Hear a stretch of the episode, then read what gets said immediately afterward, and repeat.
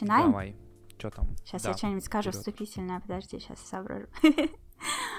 Всем привет! Сегодня у меня на ужине при свечах снова Дима. Привет, Дима. Ого, я здесь второй раз. Привет. Ну да, первый. Ты был нулевой раз, это не считается. Мы вообще не хотели Ура, я публиковать здесь этот первый раз. подкаст. Привет. Вот, так что да, снова Дима из подкаста Шиба Station а, записал свой подкаст на свой новый микрофон и заглянул вместе со своим новым микрофоном на мой, но в этот раз мы не сидим рядом, хотя, конечно, наши свечи при нас. Да. С одной стороны, хорошо, что мы не сидим рядом, потому что оно не фонит. С другой стороны, Да. было весьма душевненько. Очень душевненько, я надеюсь, что мы это обязательно повторим как-нибудь. Теперь ты приезжай в гости. Я у тебя уже побывала. Окей, окей. Вот. э, вообще, вчера я должна была писать подкаст со своей подругой, но, к сожалению, ее накрыло какой-то страшной простудой, она потеряла голос, и я настояла на том, чтобы она не ехала ко мне и не мучилась, а осталась дома, поболела и пришла в себя. Ну вот, и... То есть я твой number two, да? М, Нет, мы с тобой договаривались раньше. Мы с тобой еще в прошлом году договорились. У меня есть пруфы в. Телеграме. Вот. И, и, и поэтому, наслушавшись про все эти простуды к сегодняшнему подкасту, я себе сварила глинтвейн. Так что время от времени будет слышно, как я щелкаю своим термосом, вот так это будет пам, и наливаю себе глинтвейн в чашечку. Это тоже все ради здоровья, конечно, и хорошего настроения. Ну, вот мы записывали на днях свой выпуск. Я думаю, Мгм. когда ты его выпустишь, он уже будет live. Там мы прям бухали как черти. Звенели бухали? Бутылками, чо- чокались прям в микрофон. А, ну, Аками по харду квасила Егермайстер, а я па- пару бутылок сидора выпил, так, как бы годы уже не те. Печень Лайтовенько, надо да? беречь. Да, лайтовенько. Она прям квасила Егермайстер нормально. Молодая, задорная, не то что мы. Да, не то, что мы. Вот, я обильно разбавила глин- вино э, апельсиновым соком, в смысле выжатым из апельсинки, и водой, вот, поэтому оно у меня скорее такой согревающий, чем опьяняющий, я надеюсь, но к концу подкаста будет понятно, получилось у меня его сделать безалкогольным или нет. Вот, К концу и... подкаста уже редактировать будет бессмысленно. Там уже ничего будет непонятно. Зато будет весело, это главное. Я Да. хочу, чтобы мои подкасты заряжали людей позитивом, и неважно, что я там говорю, как это так, как и на стримах, собственно. В общем, мы с Димой обсуждали э, как-то, что... э, мы с Димой обсуждали то, что Дима очень много путешествует, прям много, особенно в сравнении со мной. А, Вот, я думаю, в сравнении вообще с большинством людей вместе взятыми. И мне стало просто интересно Работа такая. поспрашивать, э, как вообще это, почему твоя работа связана с таким большим количеством путешествий? А, По работе у меня должность звучит э, совершенно ничего не значащий технический аналитик. А по сути, одна из э, больших, э, собственно, частей моих обязанностей это ездить по всяким э, конференциям. Это не, не столько конференции, сколько, а, как это назвать, выставки. То Мгм. есть мы делаем софт, и у нас очень много партнеров, там типа Microsoft, VMware, NetApp, HP, всякие прочие чуваки. У каждой из этих компаний есть свои большие ивенты. Там Microsoft Ignite, например, собирает там 30 тысяч человек. И вот ты приезжаешь на эти ивенты, и эм, э, одна из тех вещей, которые я там делаю, например, я выступаю с сессиями, то есть я рассказываю людям про какие-то технологии, мы делаем вот софт для дата-центров, то есть это что-то с дата-центрами связанное или там как защищать свои данные, или как там использовать какие-то сетевые решения, все такое. Мгм. И поскольку все эти ивенты проходят э, везде, где только можно себе представить, то вот меня мотает то туда, то сюда. То есть, по большей части, это, конечно, в Штаты, но бывает и, и, и не только. И поэтому довольно большое количество раз в году я куда-то езжу, и вот в 2019 я выбил ачивку, и у меня в паспорте закончились страницы. Наконец-то. А сколько ему времени паспорту? А, Паспорту, по-моему, он доживает. То есть у него, по-моему, в 21 году заканчивается это десятилетний паспорт, но львиная доля всего, это вот начиная с 2000, когда я устроился, в 15 году, Вот с 15 по 19 за 4 года я его весь искатал. Потому что большая часть э, времени я катаюсь именно по работе. Ага. Ты назвал свою должность, и я вспомнила, э, я тут, э, когда я стала делать подкасты, то я решила послушать, как это делают другие люди, вот, и мне посоветовали подкаст, называется «Один дома», я о нем уже говорила тоже да, в одном Ваня из Толчев, да. прошлых Очень подкастов. классный. Вот, он очень классный, да, и у него был э, технический выпуск э, подкаста, в котором он начинает с того, что он рассказывает о том, что есть, э, э, что стоит подставить э, слову какому-то слову слово технический, как оно сразу же теряет в ценности. Ну, типа, технический спирт, который нельзя пить, техническая вода, которая не для того, чтобы ее пить. Вот. И всякое такое. Говорит, это, конечно, у меня будет технический подкаст. Не-не-не, здесь Вот. я могу То есть ты- абсолютно спокойно объяснить, откуда это берется. Ну, Потому что, смотри, нас есть два вида подхода к клиентам. Один — это когда ты подходишь к клиенту, который вообще ничего не шарит, но дает деньги. мгм. Ты к нему подходишь со стороны маркетинга. Ты начинаешь ему в уши вливать всякий булшит. Ну, не булшит, а типа всякие вот словечки модные, знаешь, не по делу, а вот чтобы продать. да-да-да. А мы со своей стороны подходим к тем, кто этим конкретно пользуется. Им этот, это- этот маркетинг не нужен вообще. Им нужно знать, как что работает, Мгм. как, какие параметры, все дела. И поэтому у нас просто четкое разделение. И вот этим своим technical ты даешь, ну, технически, ты даешь понять этому человеку, что ты пришел не с маркетингом, а с какой-то конкретной информацией отвечать на его конкретные вопросы. Поэтому здесь оно Не, ну это было на уровне шутки, знаешь, как что? визиточка такая. Да, сейчас, я понимаю, подожди, что меня там вибрирует? Мне кто-то пишет и пишет, господи. Ну, то есть, то есть, с моей стороны, как бы вот это технический, это такой, знаешь, маркетинг самого меня. То есть, вот, посмотрите, я вам буду говорить какие-то конкретные вещи. Поэтому э, здесь есть смысл в этом, хотя название должности, конечно, не говорит совершенно ни о чем. Ну смешно же, скажи смешно.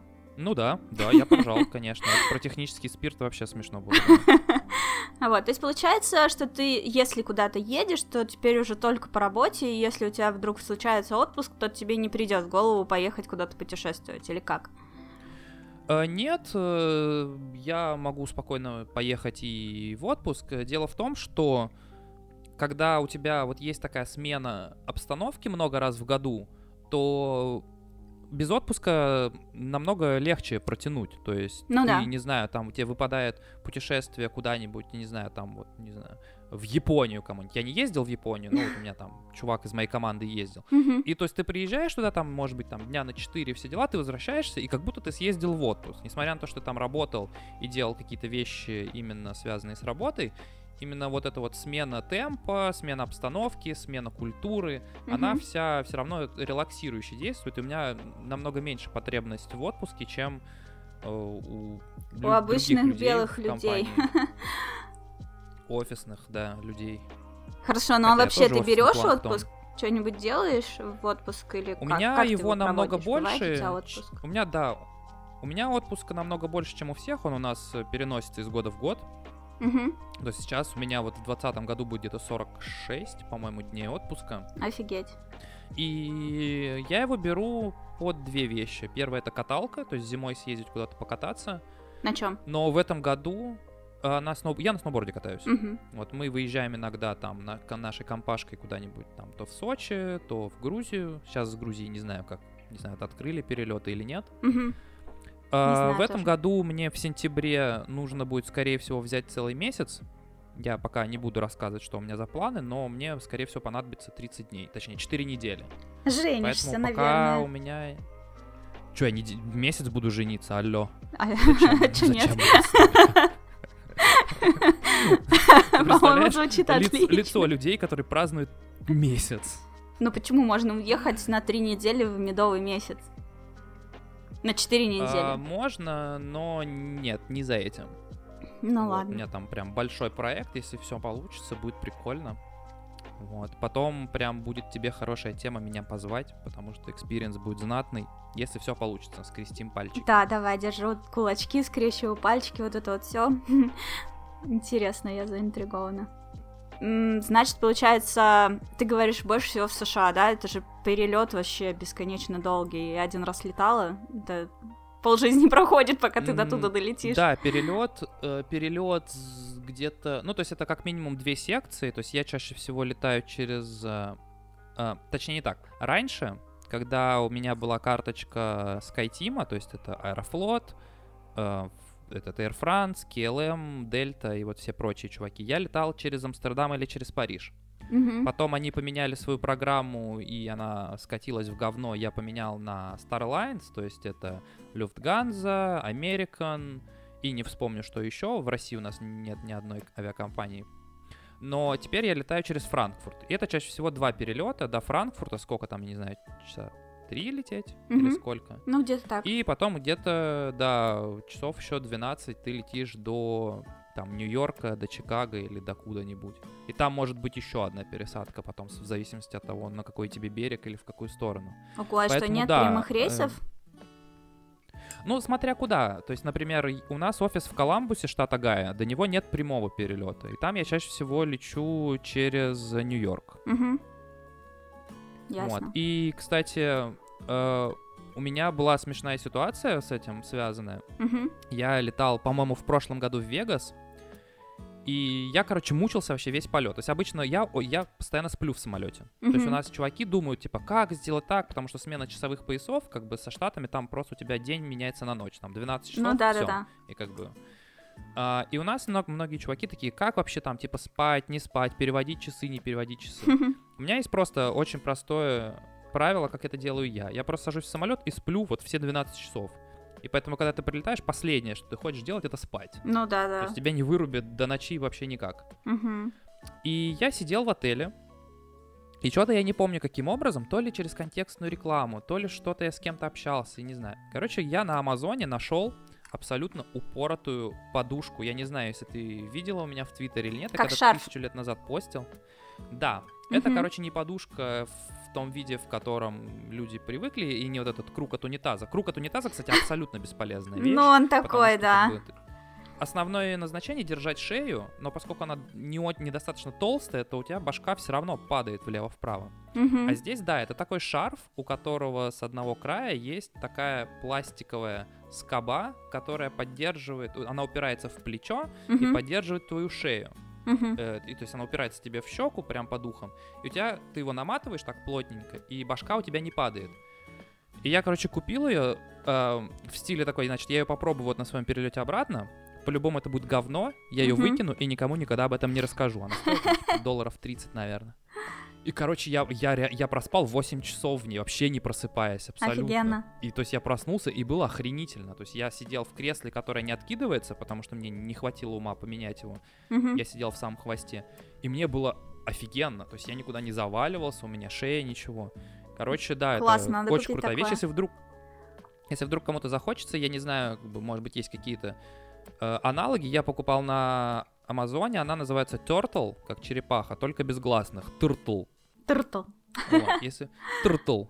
Да, если кто-то захочет, я прям вот могу смело рекомендовать. Уже сколько перелетов я в ней пережил, прям очень круто. Я прям всем советую. Классно, я видела фотку, выглядит даже нормально, то есть выглядишь не как дебил, мне намотал такой шарфик Ну, мне кажется, что я выгляжу как дебил, Да нет. но я это делаю просто, как бы я беру толстовку на молнии, э, откидываю ее, наматываю на шею и потом надеваю толстовку, надеваю капюшон, и, в принципе, этого особо не видно. Мгм. С другой стороны, в принципе, какая нахрен разница, как ты выглядишь в самолете? Конечно. Ты этих людей видишь первый и последний раз, но она реально удобная, очень классная, и не то чтобы там супер много стоит, там 2000 рублей за Мгм. хорошо поспать в самолете, я считаю, это неплохо. Ой, у меня тоже есть история по поводу сна в самолете. Ну, тот сон, который был у меня из Лос-Анджелеса в Москву, в который длился 12 часов перелет, я не буду рассказывать, ну, в смысле, в подробностях, потому что я проспала весь полет, потому что я очень страшно задолбалась работая в Лос-Анджелесе. Я так сильно устала, что я Это просто села и Е3, проспала да? 12 часов, да. Вот, это было очень, конечно, круто. Ты просто садишься в полдень, в полдень пролетаешь, прилетаешь в Москву, и ты проспал 12 часов. Это было шикарно, такая телепортация просто из одного места в другое в то же время. Вот. А, а насчет лайфхаков у меня, короче, был такой случай. э, Я раньше никогда не спала с масками на глазах. Вот. Мне казалось, что это какая-то бессмысленная вещь, и что она будет мешать. Вот. И тут мы полетели с моим другом на Бали, э, а там э, ты летишь с одной пересадкой, сначала 5 часов, потом пересаживаешься, летишь еще 10 часов. Вот. И когда мы пересели на самолет, который должен лететь 10 часов, нам там выдали маски на глаза, тапочки, какой-то бальзам для губ. Ну, короче, катарские авиалинии, они прям вообще очень комфортные. Ну, Катар, да, там премиальная. Да-да-да, ну вот. И, в общем, мне выдают вот это вот все, но получилось так, что мы пошли на посадку раньше всех, то есть мы вообще, ну, то есть уже вот началась посадка, и мы были чуть ли не первыми в очереди, и мы зашли туда, и как-то они прям эту посадку рано открыли, то есть не было за нами никакой большущей очереди, люди еще просто не дошли туда. Ну вот. И мы заходим в этот самолет, такие, ну, уже готовимся морально, что нам сейчас лететь 10 часов. Я сажусь в свое место, и так получилось, что у нас места были около аварийного выхода, то есть перед нами никто не сидел. Вот, я сажусь туда, пристегиваюсь, вытягиваю ножки, накрываюсь пледиком, который тоже дали там, вот, надеваю вот эту маску, и тут же вырубаюсь просто моментально. вот, оказалось, что если на меня надеть эту маску, то я как попугайчик, просто сразу же засыпаю вообще в любой ситуации, в любое время, в любом месте, что бы ни происходило вокруг. В итоге я проспала взлет. Ну, я вот, кстати, даже. не пробовал. Да? Попробуй, вообще mm-hmm. тема. Вот. И я просыпаюсь, а мы уже летим полтора часа как. Я такая, нифига себе, mm-hmm. я даже взлет не заметила, вот это да. И теперь я всегда, куда бы я ни летела, даже если мне два часа лететь, и я планирую поспать в пути, я беру обязательно с собой эту маску и стараюсь заснуть до взлета, потому что взлет я очень тяжело переношу, мне уши болят, подташнивает немножко, ну какое-то такое состояние дебильное. А тут как бы ты проспал, и все нормально. и у меня реально получается. Очень здоровско. Ну вот нужно это просто ультимейт комплект в следующий раз попробовать. Подушка у меня уже есть. Подушка, пледик Эти и маска Air... на глаза, да. AirPods, которые с этим, с шумоподавлением, чтобы гул двигателя не было слышно, и маску на глаза. И плачущих да. детей. ну да. А, нет, плачущих детей они не выключают, они вы... да? такой э, монотонный шум вырубают, mm. да. То есть там гул машины, гул двигателя. Как аудасити а, чистят, просто да. Да-да-да, они именно так и делают. То есть от таких, от, от, то есть от разговоров, от плача, от каких-то резких звуков оно не спасает. Mm, ясно.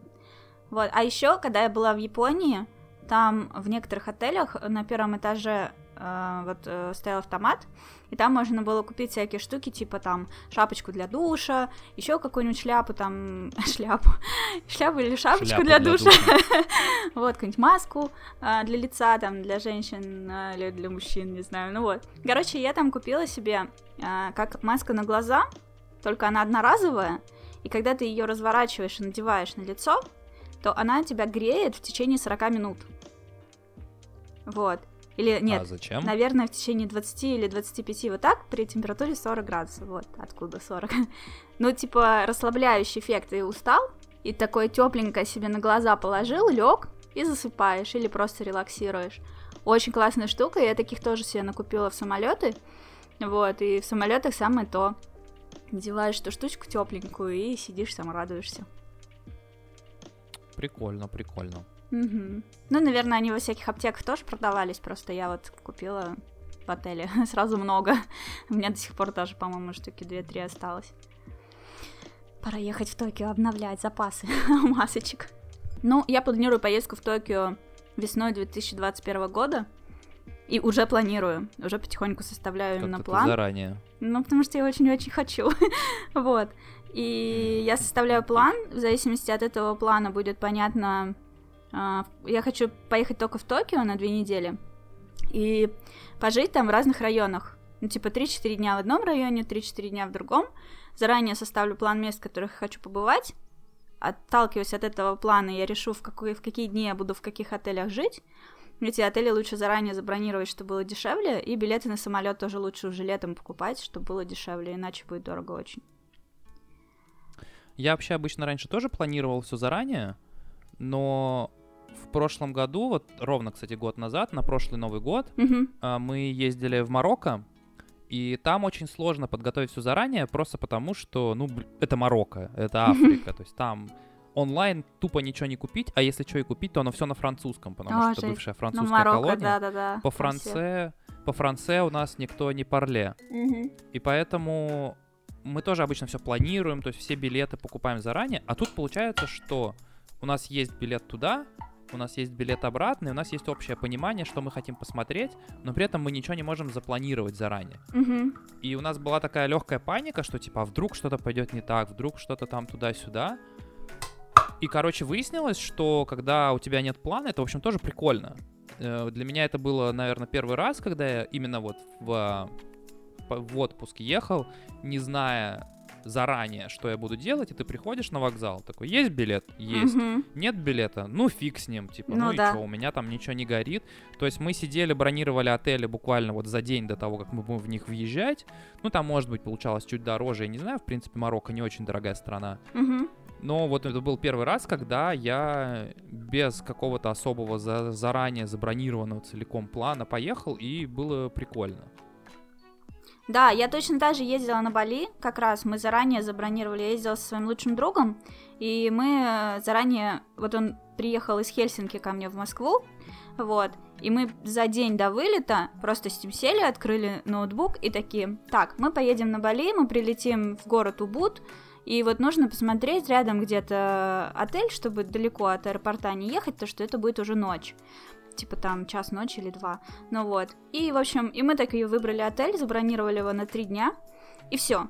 Типа, что делать дальше, мы уже там решим. И ехали туда ровно на две недели, ну, то есть две недели там, плюс перелеты. Вот. И это тоже было очень круто. То есть просто к концу, э, вот мы три дня там пожили, и такие, ну что, надо куда-нибудь поближе к океану. Давай поближе к океану, смотрим. Там типа, вот такой-то номер, такие-то там отели, все такое. Переезжаем туда. Потом оттуда перебрались там на острова Гили, на пароме. Тоже этот паром там походили, поспрашивали, забронировали этот паром. ну вот. Это круто. Ну просто с Токио так не прокатит, потому что это очень а, посещаемый город, и тебе просто придется довольствоваться, ну, условно говоря, объедками отелей, потому что все отели будут заняты. И если ты хочешь жить нормально, а не где попало, как попадет. Ну, то есть в каком-нибудь Бали или Индии это подходит, а в Токио все-таки хочется комфорта и всего такого. Ну вот, ну лично мне, я не навязываю. ну вот, соответственно, там лучше заранее планировать. Ну, мне так говорили. Не то чтобы у меня большой опыт поездок в Японию. Ну, тут, может быть, знаешь, как повезет. Например, мы ездили с друзьями э, по национальным паркам в Штаты, и Мгм. перед тем, как поехать в Гранд Каньон, мы проезжали через Вегас. Ага. И в Вегасе, чтобы вы понимали, Вегас — это главное событийное место в Штатах. То есть там проходят самые большие всякие open концерты, всякие шоу. Это просто род- не родина, а очень большой хаб, цирк Дюсалей. То есть там Мгм. штук 6, даже, наверное, больше шоу идет. То есть туда люди приезжают за всякими зрелищами. И в том числе там проходят э, крупнейшие вот выставки из тех, на которые я езжу. То есть может быть такое, что ты, не зная, приезжаешь туда в тот день, когда там приехало 30 тысяч человек. И они все расселились в отеле. Мгм. И вот у нас так было, что мы хотели э, попасть в отель, который находится в старом Вегасе. Это вот как в фильмах 40-х годов, эти автоматы старые с ручками, там машины Ага. такие красивые стоят, все дела.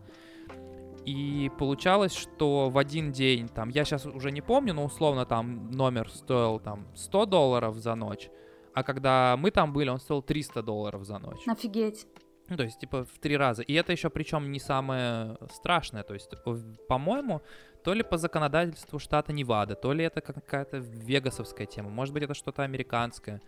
Но на двери номера внутри написано, какова может быть максимальная стоимость э, этого номера в принципе. То есть, как бы, что бы ни происходило, оно не Мгм. может стоить дороже. И что, до как, какой И суммы я- доходила? Вот я там я не мы в этот фламинго так и не поехали, потому что очень дорого было. Но вот я на- не так давно был в Блин, я не помню, то ли это Ария была, то ли это MGM был. Ну, кор- в общем, один из больших отелей на э, стрипе, на. Лас-Вегасовском. И там было написано 2500 за ночь. Офигеть. То есть, типа, это максимальная цена. И я вполне могу предположить, что они могут доходить до таких э, размеров. То есть, э, Это Ты как никогда- Яндекс Такси, нужно типа сейчас спрос слишком возвышен, у вас там X3 цена. Ну, эла- э- эластичность спроса изобрели еще до Яндекс Такси, то есть я уверен, что это не, не, не, не вчера и не сегодня придумали. Мгм. Но просто ты как турист, ты не можешь заранее знать, что там будет происходить. Ну да. И здесь, если ты приедешь в день и такой, ну я завтра возьму отель, то ты можешь попасть на здоровенные бабки, потому что приехало э, несколько десятков тысяч человек, и тебе тупо некуда поселиться. Ну, поэтому лучше заранее бронировать, чтобы не попасть в такую ситуацию стрёмную. Ну вот просто, что мы только что говорили, что Да-да-да. можно и не бронировать заранее, такой йола, а вот... Ну, В в некоторых странах бывает. это реально нормально. То есть мне просто... Почему? Мне изначально вообще так сказали, что на Бали лучше всего а, не бронировать через букинг, а типа ты просто приходишь и уже на месте бронируешь. Но мы в итоге все равно бронировали через букинг, но уже находясь там. Вот. И, ну, единственное, тоже один раз была такая была история. Мы поехали на вот этот э, остров Траванган.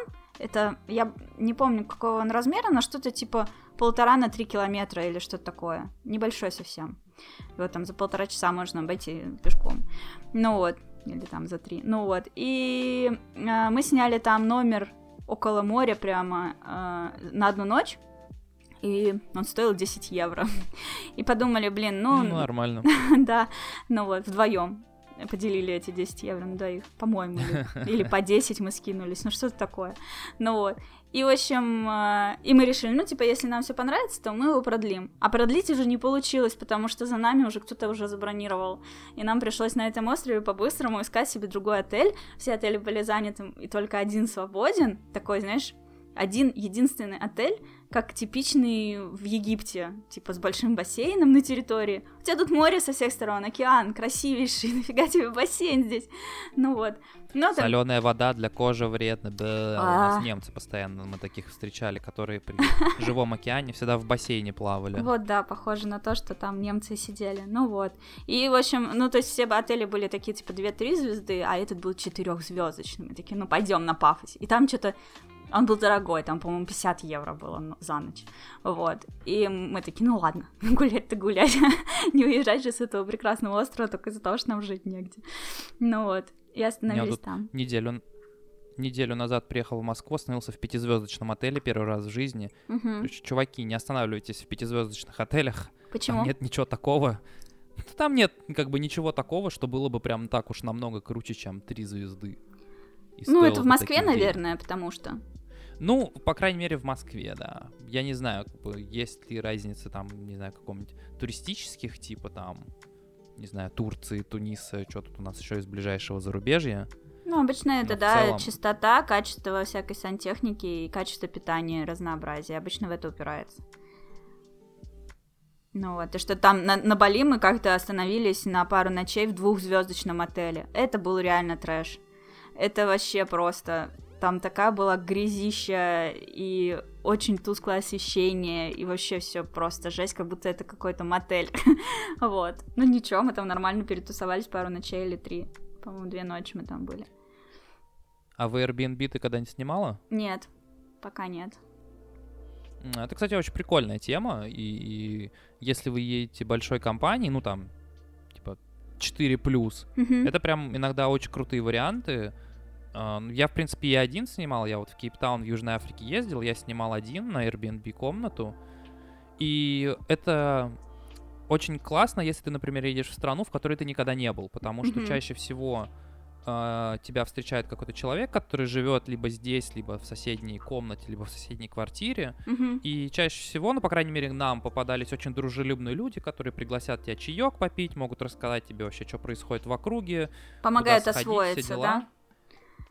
А, да, потому что они как бы местные, тебе могут подсказать, типа, вот здесь можно на автобусе съездить, там все дела, здесь можно не ходи сюда, ходи сюда.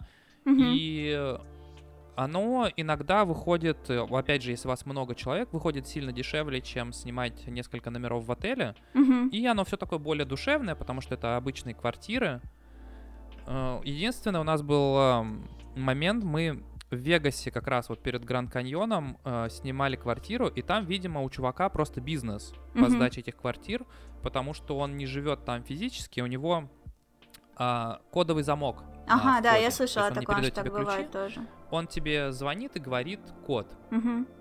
Он нам прислал код в сообщении, мы приходим, он не подходит. А это типа, мы приехали туда ночью. Нифига. Мы начинаем ему звонить, нифига не дозвониться. Общем, мы там кое-как до него достучались. Прибежал какой-то чувак, я не знаю, откуда он его выцепил. Открыл нам дверь, мы зашли.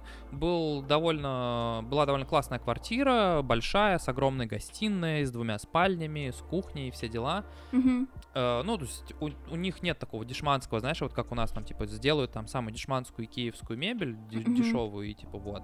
Там прям ну, такая нормальная обстановка, все дела. Но у нас почему-то были очень всратые тарелки. Вот, казалось бы, да, что может быть. То есть мы сходили в магаз, что-то накупили, что-то приготовили, там, большая кухня, все дела. Мгм. Мы, короче, сели, поели, э, там, мой друг пошел мыть посуду, и он просто держит тарелку, и она у него в руках раскалывается пополам.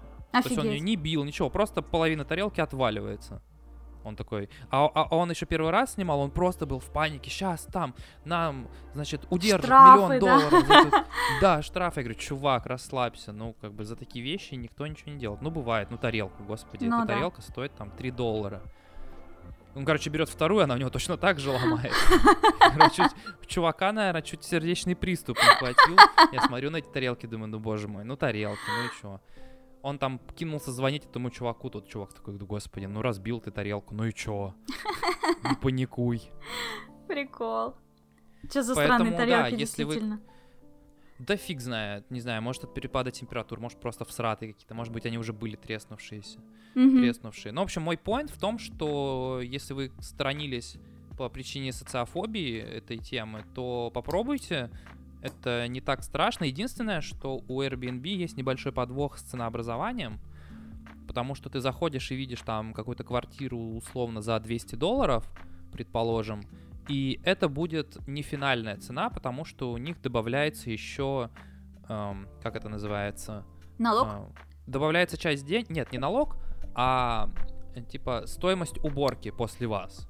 А, И это может быть вообще, это как бы арендодатель сам назначает ее, там может 5 долларов, 10, 20.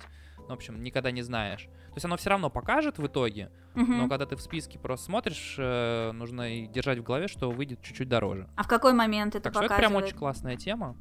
Но перед тем, как ты уже вбиваешь карту, оно тебе скажет, сколько будет. А, то есть тебе не нужно ждать там, типа, пока ты поживешь, и это не будет прям сюрпризом. Не-не-не, это, Мгм. да, как бы тебе дадут знать. И обычно у нас, по крайней мере, было так, что половину с тебя списывают сразу, а половину там что-то за день до заезда. То есть Мгм. можно планировать там, чтобы было нужное количество денег. И у нас, например, так в Берлине была очень крутая квартира. Просто это была лучшая квартира, которую мы снимали. Хм. А В Берлине, Берлин вообще довольно дорогой сам по себе. Отель нам снимать не хотелось, и мы на Airbnb нашли чувака, который сдает у себя комнату в квартире. И этот чувак, короче, диджей какой-то, уже Нифига. почти дед. Ему там, ну, уже там чуть ли не к пенсии, он диджейл там всю свою жизнь. И у него комната, которую он сдает, это огромный куб. Мгм. То есть с высоченными, просто бешеными потолками она реально вот выглядит как куб. И ты заходишь, и это вот чувак просто нерд нердович нердов. У него в углу стоит, значит, этот э, кабинет с этим, с игровыми автоматами. Э, у него по всем полкам стоят огромные просто полки под потолком со всяким мерчом по Звездным войнам, не мерчом, а фигурками. Причем фигурки, знаешь, такие полуметровые, металлические, которые, знаешь, наверное, там где-то в 80-х продавали. Ага. Там всякие Интересно. стар-дестройеры огромные, там вот эти ходячие роботы, и сейчас меня порвут все э, любители Звездных войн, потому что я не помню, как они называются. Ну, то есть все вот эти корабли, там вот этот Миллениум Фалькон, просто вся стена. У него огромная просто полка со всеми изданиями Звездных войн на DVD. Там куча каких-то фигурок, куча пластинок, поскольку он музыкант, у него просто огромная целая стена пластинок. Так. В общем, комната выглядит очень колоритно, очень круто. И находится в центре города, и это стоило нам, ну там, я не знаю, там типа 50 евро в день или что-то такое. Ну, то есть каких-то вообще эм, Даром. абсолютно... ну, То есть я, может быть, не 50, может быть, я вру, но это было дешевле, чем самые дешевые отели. Мгм. Ну, более или менее нормального, адекватного вида. И это прям было вот очень классная находка, и чувак сам по себе прикольный. Мы с ним мало контактировали, Но, тем не менее, то есть он нам показал комнату, и все, и отвалил. Его больше Мгм. не было. Поэтому очень крутая тема. Пользуйтесь. Я прям советую. Ну, кстати, вот то, что ты описываешь, это как, как платный каучсерфинг. Вот так для меня звучит. Это оно как-то так А, отпочковалось, в целом, да, вот, или кстати, как ка- оно кауч, получилось? каучсерфингом я никогда в жизни не пользовался, я не знаю. Ну, каучсерфинг предполагает, что тебе платить ничего не надо, тебя вписывают просто. Ну, Ну, вот. нет, я знаю концепт, но я просто им да. никогда не пользовался. Мне, честно говоря, всегда хотелось, уже очень давно, вернее, хочется по- побыва- побыть хостом каучсерфинга, вот, но все время меня что-нибудь останавливает.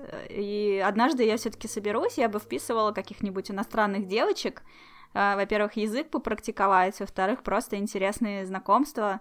Э, Почему-то меня очень тянет, но я никак не могу вот решиться. Все время думаю, ну сейчас вроде бардак дома, или ой, у меня работы много, или ой, еще там стримы, еще что-нибудь, ой, хоречки. Ну вот. И, в общем, никак не соберусь, но однажды я все-таки это сделаю. У меня уже года три, наверное, я об этом думаю. И все время думаю, ну, можно для начала не вписывать квартиру, а просто встретиться, погулять, там, Москву показать, еще что-нибудь такое. Ну, давай уже в следующем году. Давай, это не так. После давай майских. уже после Нового года. После майских. А, ну, после майских. Да, после майских. А, ну у меня вот, видишь, э, планируется переезд где-то в апреле, в мае. Вот давай после переезда. Вот, давай, да, нормально. Мгм. Ладно, хорошо. Так, ну, у меня не было опыта жизни через каучсерфинг или через Airbnb, но я недавно открыла для себя вот тоже такую возможность через Booking э, снимать не номер в отеле, а апартаменты. И оказалось, что это тоже очень удобная тема. Точно так же, да, тебе либо хозяйка приходит, выдает ключи и сразу же сваливает, либо заранее тебе дают код от кодового, от кодовой двери, вот. И так мы жили в Хорватии и в, в Польше. Вот, причем в Польше вообще было смешно. Там вот был как раз кодовый замок, который нам заранее дали. И там улица, ну такая улица, по которой две полосы, и между ними трамвай ходит. Вот, такая широкая улица, ты как бы по ней идешь, и вдруг э, натыкаешься на деревянную дверь коричневого цвета, на которой так порисовали из баллончика. Короче, она выглядит как черный ход. Знаешь, вот в Питере много лестниц мгм. с черным ходом. Вот она такой типичный черный ход, только почему-то он выход не во двор, а на улицу. Ну вот. И, в общем, а, мы туда входим внутрь, в этот подъезд, и там деревянная лестница, она так прикольно скрипит под ногами. Вот. И ты поднимаешься наверх, а, и свет не, не горит вообще. Мы включаем фонарики на телефонах, типа такие, так, два часа ночи, подходим к какой-то Хорошее подъезд. начало. Да, это город Познань в Польше. Ну вот. И мы туда входим, короче, поднимаемся на второй этаж.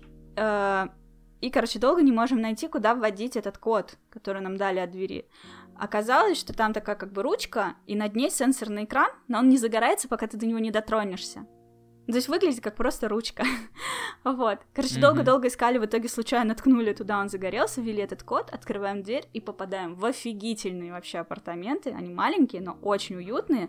Там такой коридорчик и такие комнаты, комнаты, комнаты в разные стороны. Вот мой номер и моего коллеги были разные, естественно, ну вот. Причем мы такие чуть ли не монетку бросили, типа, кто в какой будет жить, и оказалось, что мне достался розовенький, а ему голубенький. Вот.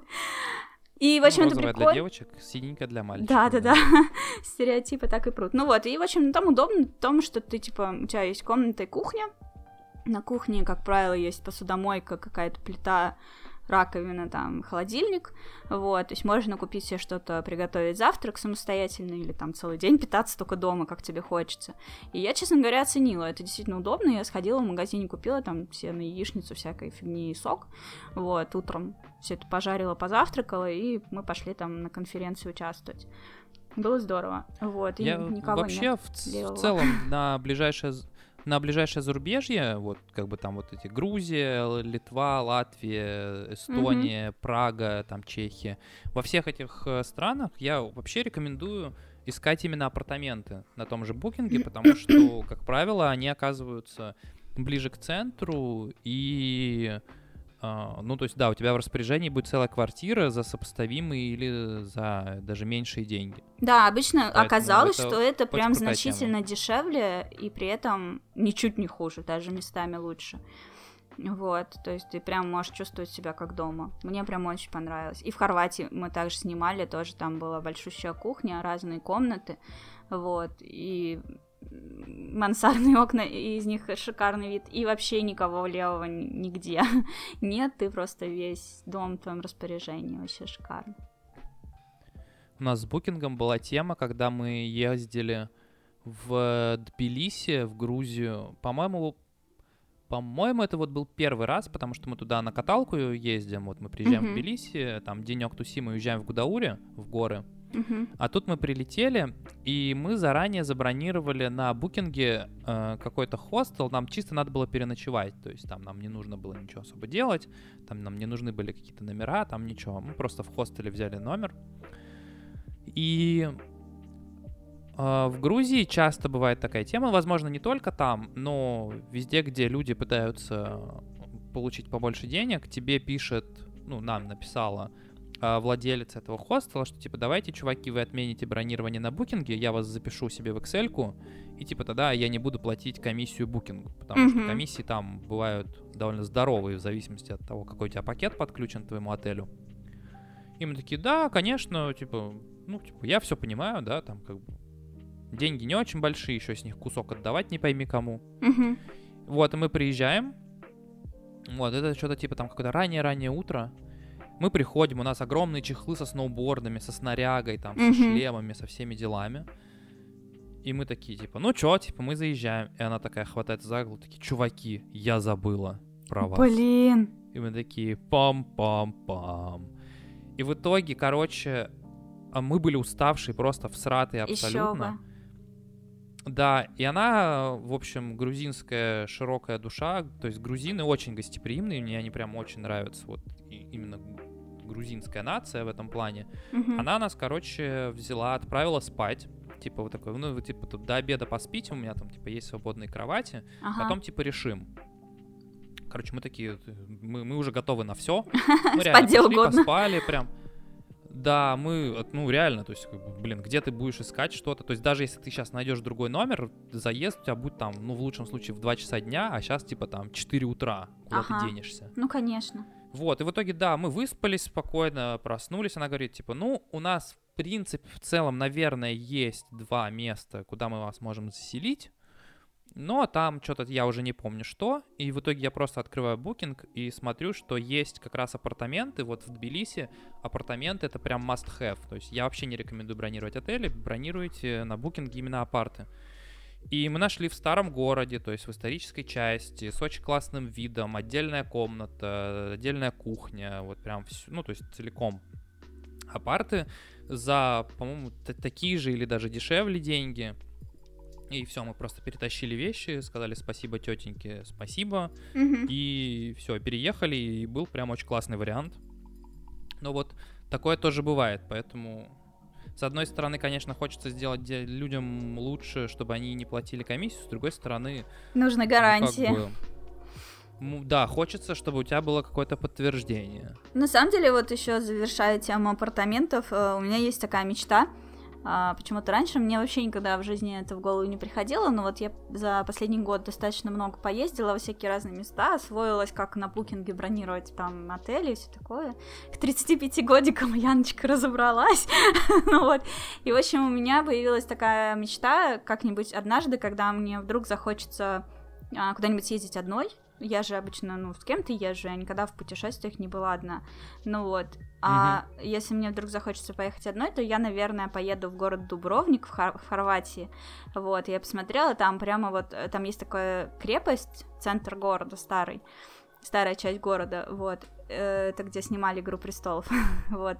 И э, там прямо в этой крепости можно снять апартаменты как раз. И я подумала, что вот я сниму там э, апартаменты, поселюсь одна и буду ходить по вот этим вот мощенным улочкам этого старого Дубровника и наслаждаться гордым одиночеством. вот такую себе галочку поставила, что однажды обязательно сгоняю, поживу в апартаментах Дубровника. Ну, кстати, я тоже никогда не ездил э, в одиночестве. То есть у меня бывали поездки, когда я там приезжаю куда-то по работе, у меня там один день свободный. Mm-hmm. Ну, это как бы я не считаю как путешествие в одиночестве. То есть ты там вышел, что-то посмотрел, все дела. А, по-моему, в семнадцатом, что ли, году э, меня по работе отправили в Южную Африку. И я как бы подумал, когда еще, блин, я буду в Южной Африке. Нужно взять недельку отпуска и, ну, хотя бы осмотреться в округе. Вот, и получается, я прилетел, и это был мой реально первый опыт, когда я был в одиночестве, в отпуске в чужой стране. Угу. И, как выяснилось, это абсолютно другой опыт. Конечно. То есть ты по-другому ощущаешь.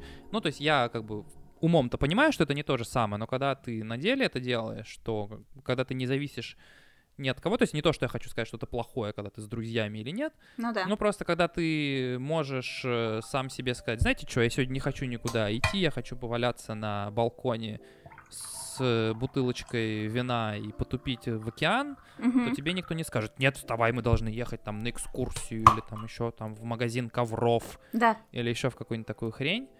И это очень классная тема, поэтому, опять же, если вы никогда не ездили в одиночестве, боитесь или еще что-то, не бойтесь, попробуйте, это очень классный опыт, и в одиночестве всегда приятно, то есть ты можешь просто выйти в город, пойти фиг знает куда, выйти на какие-то непонятные подворотни, какие-то улицы, найти какие-то кафешечки, магазины, непон... непонятно, кого ты встретишь.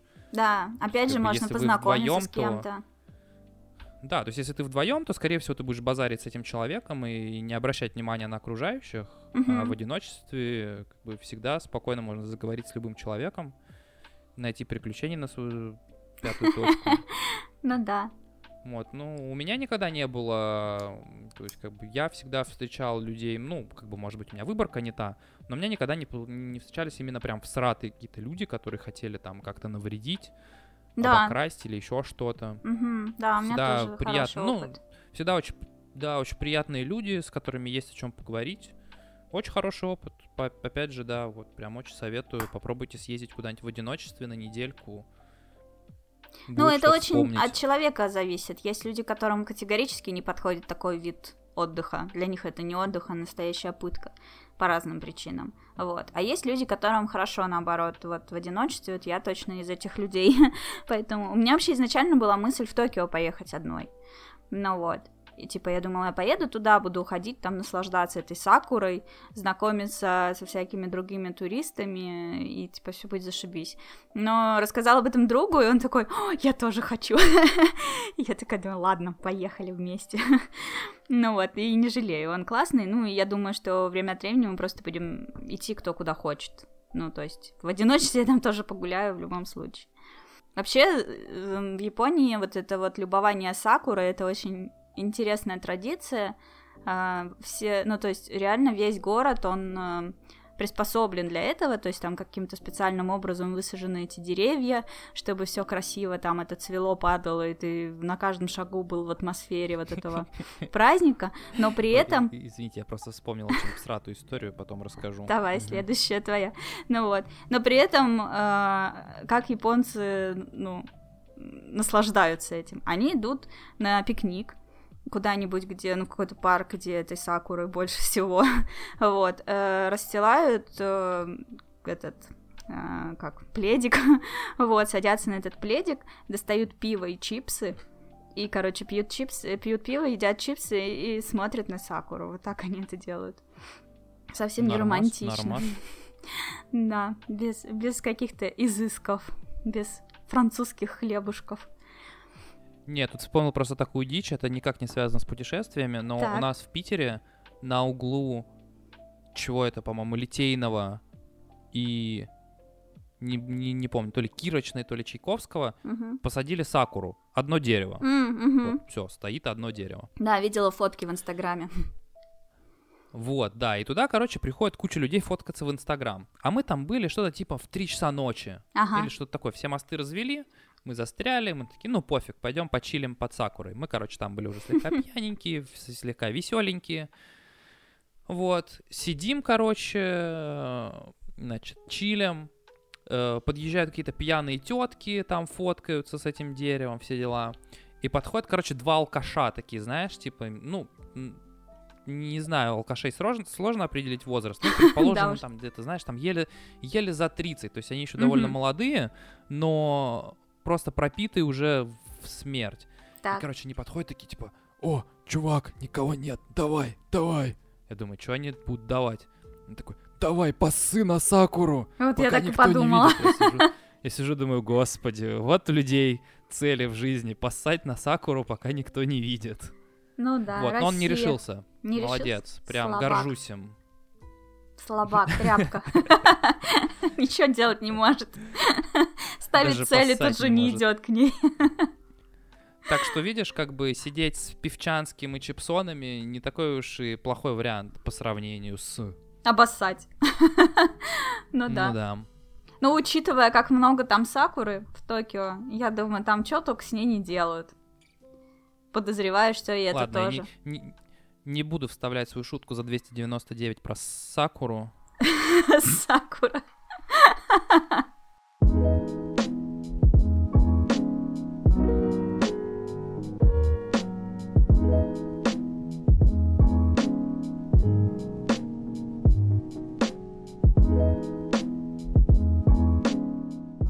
Ну, у меня есть маленькая cool story, Так, которая тут как раз со мной недавно случилась. Ее поймут люди из Питера, или которые понимают, где примерно Питер находится. в болоте. А, Дело не в болоте, а в соседних странах. Это где-то за МКАДом, да, находится Питер?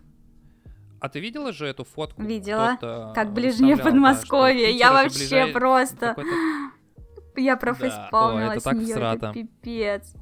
Просто, что за люди? Вот, э, Питер находится очень недалеко от Финляндии. И тут Мгм. просто местная э, забава сесть на маршрутку, съездить там в Лаперанту, закупиться евросоюзной жратвой и приехать обратно. Мгм. А Лаперант это прям городок на границе, все дела. Можно чуть-чуть подальше проехать и оказаться в Хельсинки. И до Хельсинки есть три варианта добраться. Значит, можно на автобусе, это долго, но дешево. Можно на Аллегро, это такой э, поезд, который высокоскоростной, как Сапсан, который там, не помню, за несколько часов доезжает. Три с половиной. А мне как-то... э, вот, да. А мне как-то раз хватило ума полететь до Хельсинки на самолете. Ой, я тоже То есть, летала. во-первых, я потратил н- на это суммарно намного больше времени, чем если бы я был на поезде, потому что должен приехать заранее в аэропорт. Мгм. Должен пройти все эти досмотры, паспортный контроль, вот эту всю хрень, подождать самолет, сесть в него, лететь там полчаса, Да. и потом опять ты выходишь из аэропорта. Паспортный контроль, получение багажа, все дела. Мгм. И вот я, короче, прилетаю. Во-первых, ам, на тот момент у меня была золотая карточка SkyTeam. Я летел, по-моему, аэрофлотом. А, не-не-не-не, не так. Я летел Финейром, Мгм. на котором у меня не было никакой карточки и ничего. А, но мечта любого человека, который очень много летает на самолетах, это садиться на кресло 1А. То есть ты заходишь и сразу же первое кресло справа. Нифига себе. Это вообще это там, нелегально, мне кажется. Бизнес-класс или все. Нет, почему? Вполне себе. Вот, э, как бы, когда у меня была золотая карточка, меня Air France периодически туда усаживала, если были свободные места. То есть это как бы абсолютно нормальная тема, когда ты много летаешь. А тут у меня нет никакой карточки, ничего. Я регистрируюсь на, на рейс и вижу, что 1А свободно. Я такой, нифига себе, я просто как царь полечу на 1А. Я, короче, кликаю, все, да, спокойно, никаких денег не надо, там, знаешь, как там у Air Baltic или S7 или у кого-то, когда, типа, хотите, заплатите деньги за это место. Мгм. Нифига, просто вот все, меня зарегистрировало, я сижу, думаю, классно, прикольно. Фига. Прихожу в аэропорт, захожу, значит, с таким э, видом в салон, иду к своему 1А и понимаю, что поскольку это очень маленький самолет, у него он винтовой, то есть это он не турбинный, а там у него винты. Кабина вот в носовой части занимает не целиком весь нос, а только его левую половинку, ну и там кусочек спереди. И получается такая ниша на пол э, салона, и эти два кресла стоят в нише и смотрят обратно в салон. Офигеть. То есть я сел на свой 1А, и на меня пялился весь салон самолета. То есть слава богу, что полет всего там полчаса или 40 минут, или сколько там лететь. Ага. И я сидел как дебил, вот так на них смотрел. А там, ну, как бы, то есть, как бы, человеческая натура не позволяет тебе, как бы, сидеть и, там, не знаю, насвистывая, заниматься своими делами. Ты все равно встречаешься взглядом с людьми. И они, как бы, куда бы ни смотрели, все равно упрутся взглядом в тебя в итоге, потому что ты впереди сидишь. Я бы уставилась в Короче, свой было люто. Nintendo Switch. У меня тогда его еще не было. По-моему, тогда его еще ни Ага. у кого не было, он еще не вышел. И на этом моя еще история не закончилась, потому Так. что я прилетел в Хельсинки, пошел получать свой багаж. Не помню почему. Может быть, я что-то вез такое. Может быть, я надолго туда прилетел на несколько дней. Не помню. В общем, я прихожу к ленте, стою, жду свой багаж. Вот, типа, Хельсинки, вот мой рейс, вот эта лента должна быть. И ничего не происходит. И как бы стою я и мужик. И все. То есть с нашего рейса, потому что как бы э, нормальные люди из Питера в Хельсинки не летают. То есть они максимум прилетают до Хельсинки, и Чтоб оттуда вылетают пересесть. какими-то дешевыми, да, авиалиниями по Европе, там, лоукостерами, там, Ryanair и вот эти все Да-да-да. прочие. И мы с мужиком стоим, и где наш багаж, и чё, и куда он улетел, и вообще где он. Нифига, короче, проходит какое-то уже довольно продолжительное количество времени. Мы идем к стойке, они там, тетка куда-то убегает, все дела. А, прибегает, включается лента, и два наших чемоданчика выезжают. Мгм. Короче, что произошло? Финны настолько не привыкли, что русские из Питера выходят в этот, что они их выгрузили, оставили вот чувакам на ленте, а те чуваки на ленту просто не пришли. Ну, потому что никто не, не- не забирает багаж из Питера. Ну да, да, да. То есть рейс на Питер, люди никогда не выходят. Ага. И, короче, то есть, э, то есть он просто валялся вот за занавесочкой на этом, на выдаче багажа, и просто его никто не включил, потому что никому в голову не пришло, что такое бывает. Забавно.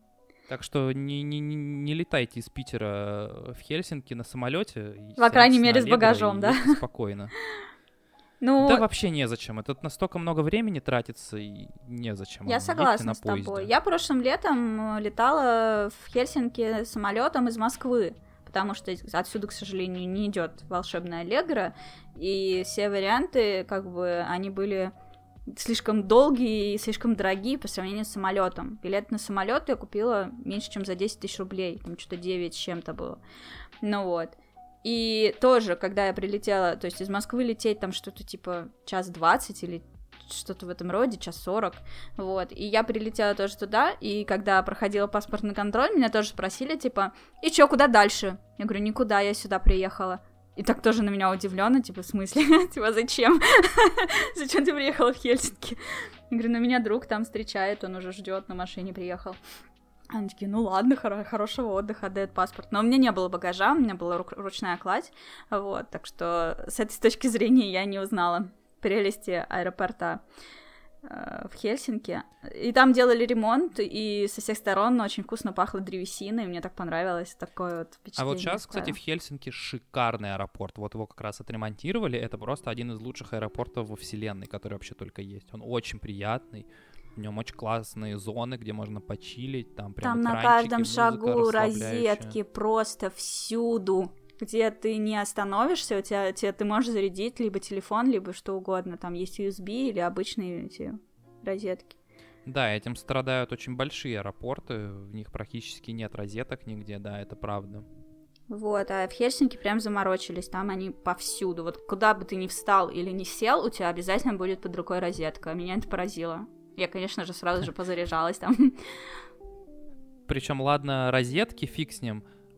Я когда вот еще в 2015 году только устроился э, работать и полетел в Вегас, я летел через Чикаго. Мгм. Чикаго, вот Чикаго О'Хара, это вот мой самый ненавистный аэропорт. Я ненавижу его больше, чем все другие аэропорты вместе взятые в пучок связанные. Ничего себе. Он очень неудобно расположен, ну, то есть в нем очень неудобная навигация, в нем очень э, затянутый э, досмотр, то есть там такой bottleneck собирается, там есть очень тупые куски, где там тебя чуть ли не с собакой обнюхивают. Там, в общем, очень всратое место. Мгм. Но даже не это э, самое смешное, а то, что у меня, значит, рабочий ноутбук, там Lenovo ThinkPad какой-то, не помню какой. И в Чикаго О'Хара, по крайней мере, в 2015 году, я уже давно через него не летал, может, что-то поменялось. Ты когда прилетаешь, во-первых, да, нифига нет ни одной розетки, естественно. Мгм. А во-вторых, когда я подключался к аэропортовскому Wi-Fi, мой ноутбук тут же моментально уходил в синий экран. Фига. То есть вот как только находится IP на си- по сети, все, просто синий экран, все, ноутбук умирает тут же. Пам-пам, отличный аэропорт, спасибо, Чикаго. Потрясающе. Зато в Чикаго стоит огромный скелет динозавра прямо в аэропорту. Насколько Не знаю, огромный. настоящий или нет, наверное, нет. Ну, типа в полный рост. Такая здоровая дура двухэтажный дом. Охренеть. Прикольно.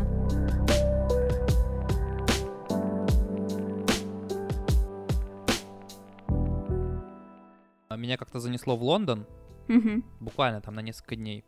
И поскольку как бы вот мы в школе все изучаем, что Лондон is the capital of Great Britain, и Конечно. вот это вот все, Ну, и как бы ты открываешь учебник, у тебя там нарисован The Tower of London, да, там вот эти все достопримечательности. мгм. Я, короче, прилетаю в Лондон, такой, ну, пойду, значит, на Лондон Бридж, посмотрю этот ваш Лондон Тауэр. Короче, прихожу на этот Лондон Бридж, такой, так, где же здесь Лондон Тауэр?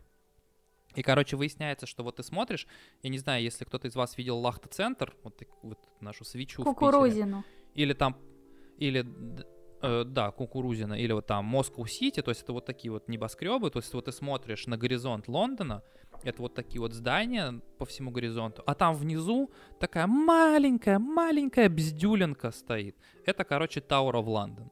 То есть, видимо, Реально? когда-то, когда он, когда он был единственной постройкой на 100 километров вокруг, он был большим, но Мгм. сейчас его обстроили так, что его вообще, вот, если не знать, куда смотреть, ты его даже не найдешь. Вот это, просто немножко разочарование. диссонанс в, в голове вызвало, да. У меня, кстати, я, знаешь, приготовился, сейчас ага, величие такое на меня выплывет, а там такое, знаешь... ну, ну, Подстава. окей. у меня была мысль, э, был план такой э, вот этой весной съездить в Лондон, но совсем по финансам не получается. Это было понятно уже осенью, к сожалению, я отменила эту поездку. Вот. Э, Очень хотелось бы побывать там, конечно, погулять посмотреть и, на Capital, и на Бриттон, и на мост. Вот. Однажды я, конечно, это сделаю. Самое всратое, что есть в Лондоне, это ты когда спускаешься в подземку, перед тем, как открываются двери, тебе на британском говорят «Mind the gap». Типа, э, смотри под ноги, там сейчас будет дырка между вагоном и поездом. Ага. А поскольку эти станции очень много натыканы очень часто, то там каждый раз, каждые 30 секунд тебе mind the gap. И вот просто ты едешь, а если тебе еще долго ехать, я к концу уже такой, сука, сколько раз можно? Я уже устал от этой фразы. Ничего себе. Мне очень понравилось метро в Токио. Мне все понравилось в Токио. Нет ничего, чтобы мне там не понравилось. Но это особенно э, меня впечатлило. Просто потрясающее умение японцев в любой ситуации выстраиваться в очередь. Просто. Где не поставь толпу японцев, она тут же выстроится в очередь. Они какие-то ненормальные. И это офигенно. Вот. В смысле, прям э, скоординированная очередь или типа толпа, которая лезет в одну дверь? Или именно очередь? Нет, прям- именно очередь. Прям по полосочке? Представь себе, если бы вот у нас, э, допустим, вот у нас же есть вот эти станции, да, вот целая ветка в Питере зеленая, которая это закрытые вот эти вот э, перроны, да, Л- да, да. лифтовая система или как она называется. Вот представь себе, если бы э, вот около этих лифтов, входов в лифты, э, на земле, на полу были такие вычерченные как бы направляющие, э, как как к людям парковаться, чтобы туда войти и никому не мешать. Мгм. Вот. А теперь убери вообще вот эту вот стену и сделай из этого открытый перрон. Вот. То есть открытый Как перрон. же желание затолкаться первым, Нету. вагон, не дать И вот эти выйти. видео, где Если ты еще с авоськами. японцы запихивают японцев, чтобы они поместились в вагон. Я была в час пик в метро, там даже толкучки нет. Людей множество, но они все выстроены в очередь. Вот. И прикол в том, что, допустим, там бывает так, что подъезжают, иногда бывает, что от одного перрона э, вагоны уходят, в смысле, поезда уходят в разных направлениях. Вот. То есть сейчас он, типа, приехал сюда, он поедет по синей ветке, следующий поезд приехал, он поедет по зеленой ветке и так далее. И это как бы объявляется, на них э, поезда выглядят по-разному, везде как бы говорят, вот этот поезд, сейчас он приехал, он поедет до такой-то станции. И там э, они останавливаются немножко по-разному, поэтому если ты точно знаешь, какой тебе нужно будет вагон, ты смотришь по разметке на полу и встаешь в очередь э, в тот вагон, в который тебе будет нужно, и он остановится напротив вот этой направляющей. А тот вагон, который тебе не нужен, он остановится напротив другой направляющей, и там своя очередь. И это, когда ты это понимаешь, это просто, это так удобно, это так круто. И все просто в порядке очереди спокойно заходят в вагон, никто никого не толкает, никто никому не мешает. Это офигительно. Вот все бы так Слишком делали. цивилизованно. Слишком. Вот. Меня это сбило еще с толку в, в магазине. Там так сделано, что, э, допустим, линия э, это как бы прилавок и кассы, вот. Ну, не как в супермаркете, а обычный небольшой магазинчик. Вот. А перпендикулярно этой линии с прилавком и кассой там стоят, э, ну, как бы витрины, как магазине, да, что ты подходишь с полки, берешь, что тебе надо, там, печеньки, типа полки с печеньками, полки там с дошиками, полки еще с чем-то. Вот. И если ты стоишь рядом с этим прилавком, то тебе не видно эту очередь, которая выстроилась между этими полками. А они там как бы стоят и соблюдают дистанцию, ну, как на, на паспортный контроль в аэропорт да, ты стоишь и ждешь своей очереди, но в отдалении. Mm-hmm. Вот, и там также. И если сбоку смотреть, то ты очередь вообще не видишь. И я как-то схватила какую-то бутылку с чем-то и подбегаю такая на кассу, типа спросить, сколько стоит, потому что там ценника нет. А чувак так растерянно на меня смотрит, я поворачиваюсь, а за мной целая очередь, просто ее за полками не видно.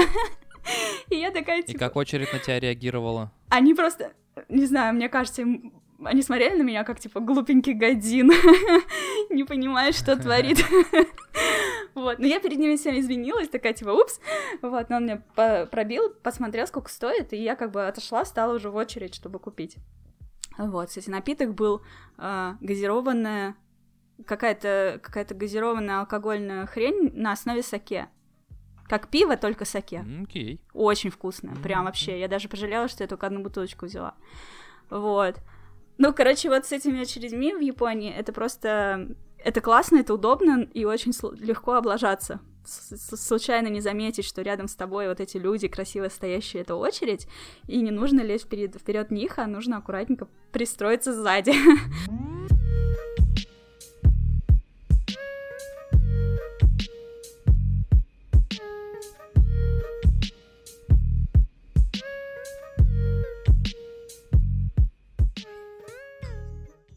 Сегодня, когда я писала в Твиттере о том, что мы будем писать подкаст, я предложила читателям, слушателям нашего ужина при свечах э, задать свои вопросы, на которые мы бы ответили в прямом эфире. И от трех человек пришло четыре вопроса. Вот, сейчас я их зачитаю. Сейчас, секундочку, я их найду. А, зажуренный игражур а, задал нам такой вопрос несколько музыкальных исполнителей, которых э, вы слушаете в последнее время, например, месяц. Слушаете ли музыку отдельно от игры, включаете на фоне, пока играете? И если да, то какую? Вот.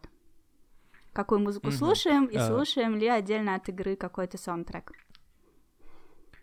Uh, я сейчас uh, внезапно для себя открыл группу Хлеб. Ничего себе. Это из того, что я слушаю. Да, они просто ультрастебные тексты поют на серьезных щах. Угу. Меня прям, меня прям доставляет. На русском, да? А если...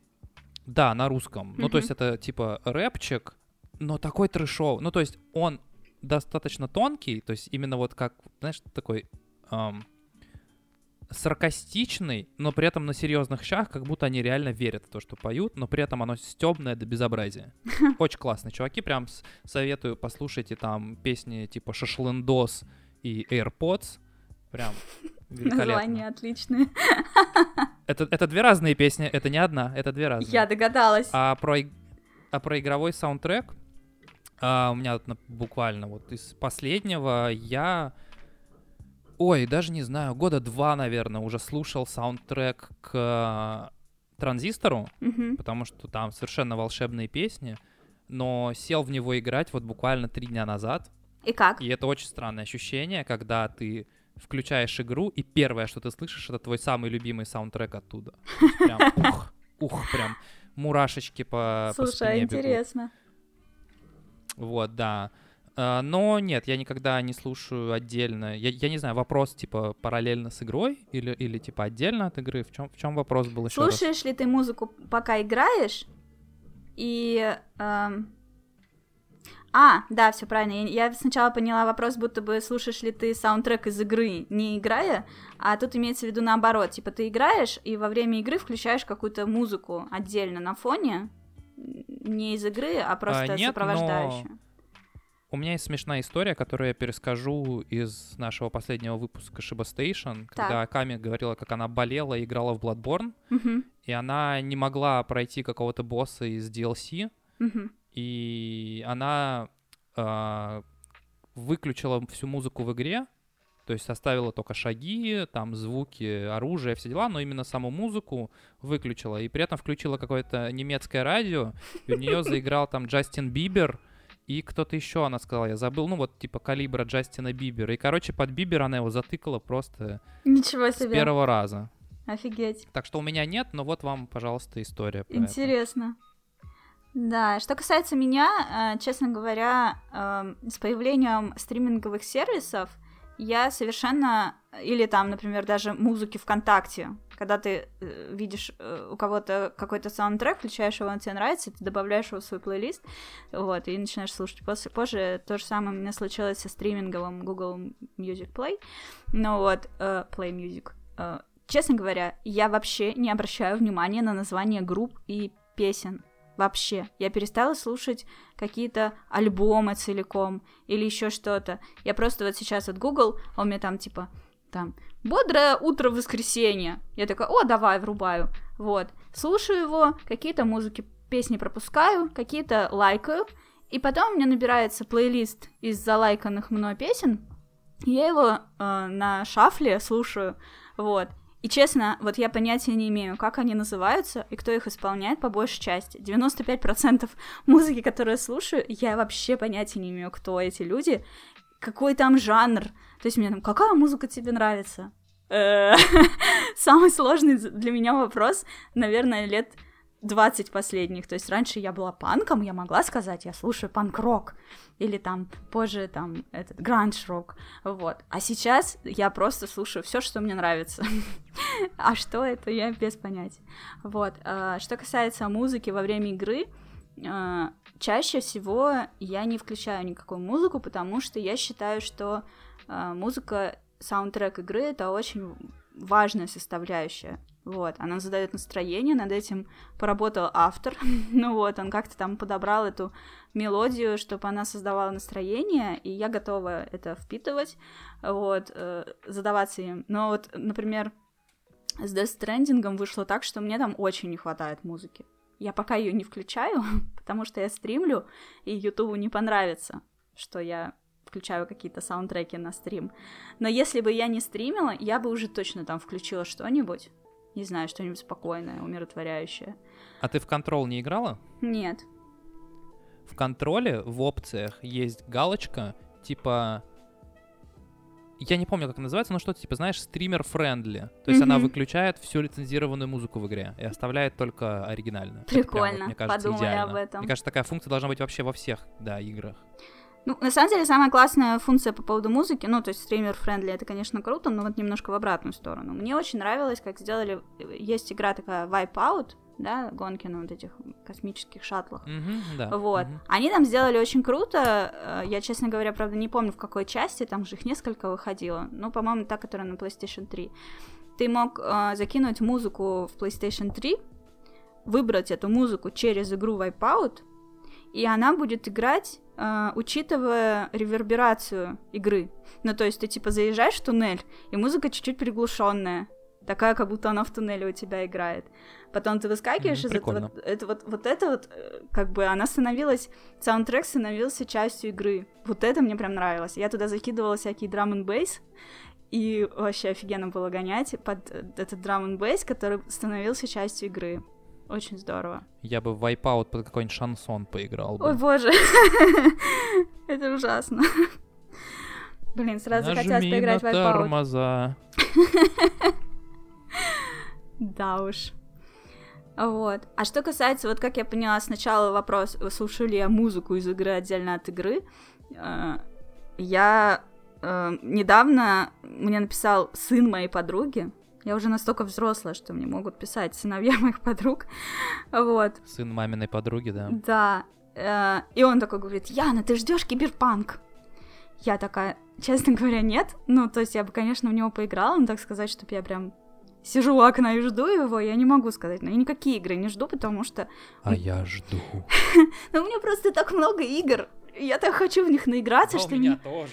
Меня прям бесит, что выходят новые классные игры. Мне хочется, чтобы они перестали это делать и дали мне наиграться хватит, в то, что есть. Хватит делать игры. Вот, и Миша мне прислал э, саундтреки из Киберпанка. Говорит, послушай, тебе должно понравиться. И честно, несколько песен мне понравились. Мне кажется, получится, как у тебя с транзистором. Что я вот уже послушала саундтреки из игры, уже много раз их послушала. И однажды я сяду в него играть, и у меня начнутся эти флешбеки с 2019 Вот, это будет прикольно. Вот, ну и еще из Death Stranding пара песен мне тоже зашли, одно время я их гоняла на репите, но потом они мне надоели. Вот. Ну да, Кадзима, Это наверное, песня, очень которая... хороший пиар Roar сделал. Прям, я думаю, очень много людей их откроют для себя. Я, например, про них никогда не знал. Ну, я да. вообще ничего был не в курсе. Ну вот там Поэтому некоторые саундтреки, прикольно. они совсем не слушаются в отрыве от игры. В игре прям идеально, а отрыв, в отрыве нет. Но вот эта вот заглавная тема, самая начальная, когда ты только начинаешь играть, я ее прям слушала-слушала, потом она мне надоела. И один раз я mm-hmm. что-то на стриме шла, подошла к какому-то вот этому почтовому ящику, или как он там называется, почтовая какая-то хрень. Вот. И там же можно, ты когда его ставишь и апгрейдишь, можно музыку выбирать. И там mm-hmm, играла да. песня, что-то I'm Ghost, или что-то Ghost. Вот. И я ее прям, мы прям на стриме такие, ой, блин, классная песня, там в чате у меня тоже такие, блин, классная. Я прям села около этого, мы сидели, эту песню слушали, а потом я ее нашла в Google Play Music и закинула себе в плейлист, и под нее пошла на работу, это был утренний стрим, вот. И что-то тоже, прям она так зашла, вот именно из вот этой игровой атмосферы, прям понравилась песенка эта. Но она такая попсовенькая. Вот, в общем, да, игры классно, саундтреки тоже классно. Следующий вопрос от э, Твиттера. Это сообщество Nintendo. Они делают э, обзоры игр, ведут. А, ладно, мы не материмся, ВКонтакте. поэтому я не буду отвечать на Nintendo. А, да, мы все-таки не материмся. Ладно. Но это же все-таки Твиттер. Надо, надо обязательно отвечать. Не искушай меня. Ладно, такой ты стойкий. Итак, вопрос. Были ли в вашей жизни игры, которые как-то помогли в жизни? Например, завести новых друзей, полезных знакомых, найти силы в тяжелый момент или найти вдохновение, которое выросло во что-то крупное в реальности? А, наверное, нет. Я никогда не играл э, по жизни в мультиплеерные игры, которые меня как-то с кем-то сводили бы. Угу. То есть у меня не было ни такого, что мы там делаем какой-то рейд, там чуваками, все дела. Mm-hmm. Поэтому нет, я не могу сказать, что у меня вокруг видеоигр было что-то такое социальное, но есть очень банальная вещь. Я играл в игры с самого детства, там, еще с тех пор, когда у меня был какой-то древнющий компьютер, к которому даже не было отдельного стола, он стоял на тумбочке, и я там так боком на стульчике сидел и играл в GTA 1 на тот еще момент. Это просто, что за сколько прошло лет с тех пор, у меня очень хорошо потянулся английский. Mm-hmm. Просто потому, что я всегда играл в игры на английском. Поэтому в этом плане, да, помогло. Mm-hmm. Именно в социальном нет, я ничего такого не вспомню. У меня, честно говоря, прям много таких историй. Я даже не знаю, ну как бы все их рассказывать нет смысла. Но, наверное, расскажу, люди любят слушать всякие истории про детство, про ретро и про всякое такое, наверное, остановлюсь на ней.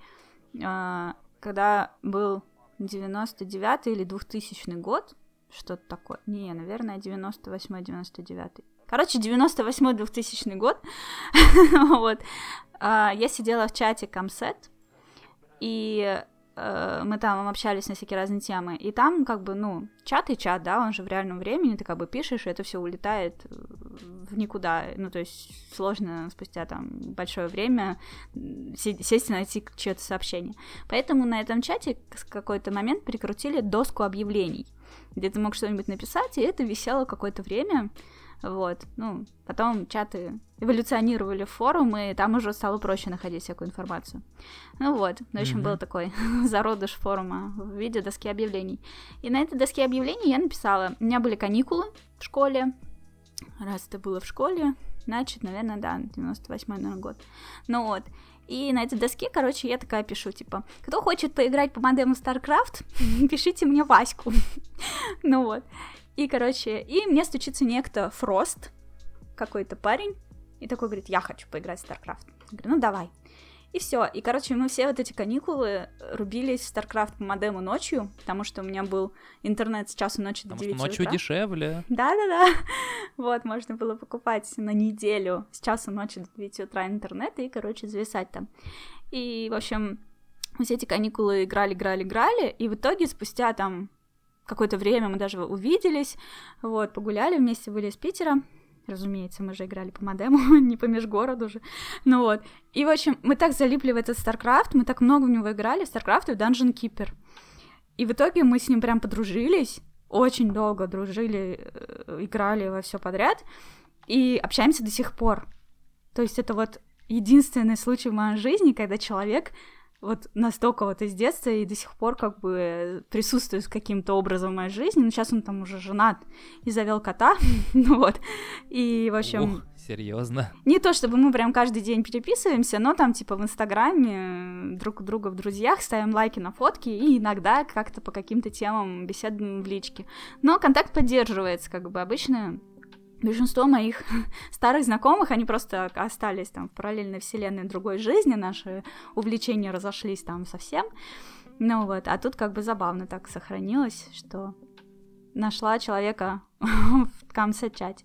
Вот. Ну, всем многим известно там, что на основе увлечения Nintendo 3DS я собирала там встречи, которые до сих пор собираются в Питере. Я уже в Питере пять с половиной лет не живу, а 3DS-ники до сих пор каждую субботу встречаются, играют вместе. Вот это же я все замутила. Ну вот. Да, есть такая тема. Вот, с английским мне тоже помогло.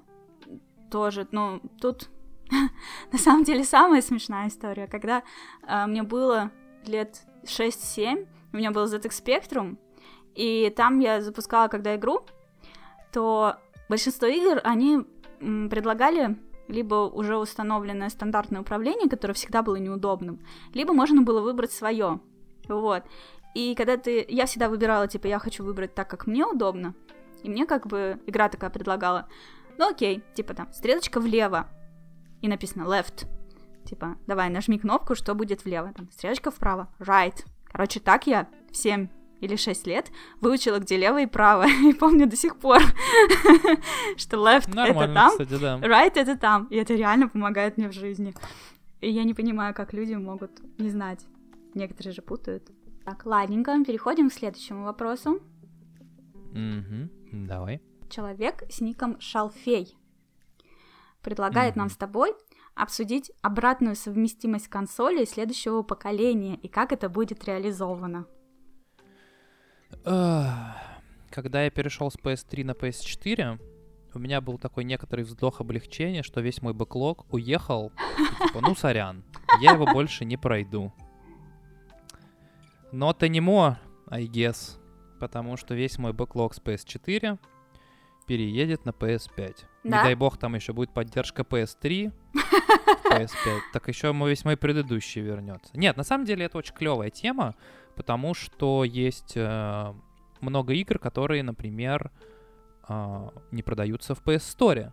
Да. Скажем, если ты хочешь поиграть в первый Нир, то в PS Store ты его не купишь. Но если он у тебя есть на диске, то ты втыкаешь его в свою условную PS5, которая его, если вдруг будет поддерживать, и сидишь играешь. Тот же Xbox One, который Xbox One X поддерживает игры по обратной совместимости, Red Dead Redemption в 4К выглядит вообще потрясно. Хотя игра довольно старая, там, конечно, текстурки мыльные и вот это все Мгм. но именно поддержка старых игр с каким-то дополнительным апскейлом или еще с чем-то, это прям очень хорошо. То есть, если вдруг завезут отде- обратную поддержку, то как бы тебе нет никакого э, смысла держаться за свою старую консоль, Мгм. выкидываешь ее в окно, отдаешь ее в детдом, не знаю, подпираешь ей стол и спокойно покупаешь новую консоль, зная, что все твои игры спокойненько на нее переедут. Я в целом за, Мгм. как именно это реализовано, я, честно говоря, хз. Мгм. У меня такое ощущение, что это, знаешь, какая-то встроенная эмуляция. Ну, как Вот, у ну, Nintendo. как бы, как- Nintendo же эмуляторы устанавливает. М, Ну, вот, возможно, да. Видишь, То есть я что не знаю, как она называется? точки зрения. Мгм, да. Ну, как бы меня, как конечного потребителя, совершенно не волнует, как это именно реализовано, если оно хорошо mm-hmm. работает и, и беспроблемно все запускает. Другое дело, что, э, наверное, мне кажется, что индустрия будет двигаться к стримингу в каком бы то ни было виде. Вот, я хотела это сказать, что мне кажется, что это будет PlayStation стриминг. Now да, и в PlayStation Now ты сейчас можешь спокойно пойти поиграть в любые игры там с PS3, там с PS2, какой-нибудь Twisted Metal ты можешь посидеть, поиграть в древнющий. Угу. Там все игры есть, и все это без проблем запускается.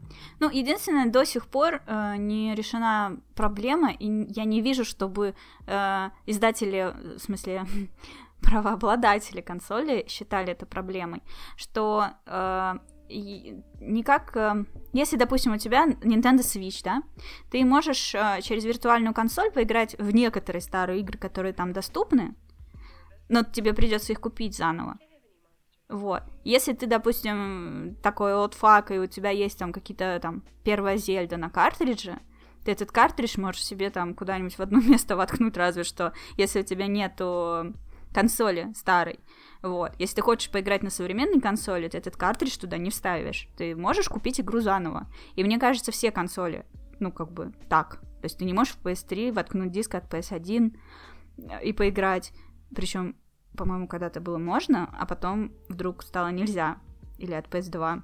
Ну вот в PS3 точно была эмуляция PS2, потому PS2. что у меня была какая-то самая последняя версия PS3, э, слимка такая Похожая на формы. булочную. И... Да-да-да. На хлебницу. И я на ней играл э, в Psychonauts, которая как бы с PS2 игра, она запускалась там в разрешении там 320 на 240 каком-то условно, выглядела очень херово. Угу. Но как бы вот как она на PS2 выглядела, да, так и игралась. Я ее купил в сторе, да, то есть если бы она у меня была на диске, ну да свидос.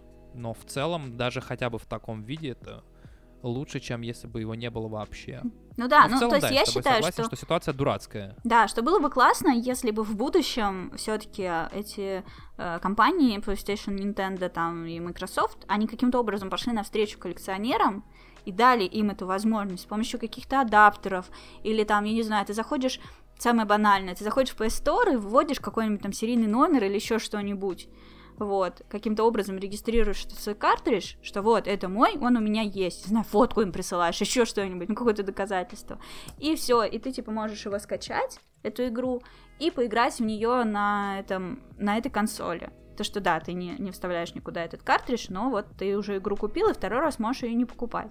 Либо, скорее всего, это будет через повторную продажу или через какие-то подписки стриминговым сервисом, облачным хранилищем, еще какой-то вот этой вот шляпой, что типа, да, вот, пожалуйста, плати за нее еще раз, нам плевать, что она у тебя на полочке стоит, но, типа, можешь еще раз поиграть. Это, конечно, все равно здорово, потому что, ну, некоторых у кого-то проскакивает какая-то ностальгия, кто-то игровой журналист, и ему нужно изучить какой-то вопрос, конечно, круто дать ему доступ ко всей библиотеке всех игр, чтобы он мог сам поиграть серию каких-то игр и выдать офигительную какую-нибудь статью о развитии этой серии или еще о чем-нибудь. Ну, в общем, там бесконечно, мне кажется, можно говорить на эту тему, как, сколько возможностей открывается. Спасибо, Яна, ты мне только что дала еще один аргумент продолжать пропагандировать покупку игр в цифре. Меньше проблем будет в будущем.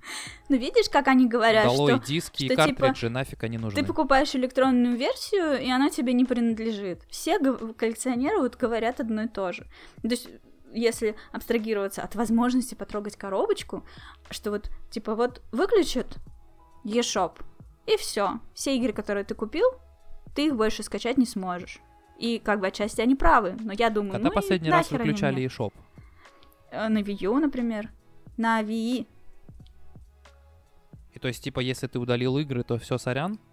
Ну, по-моему, да. Он больше не, не запустится? Честно говоря, я, я не в курсе, но мне кажется, что да. По-моему, ну, типа, ну, получается, да, стор прикрыли, отключили Wii от сети, и все. Ну, я не уверен, что именно Wii, ну хорошо, давай возьмем что-нибудь более старое не знаю, PSP.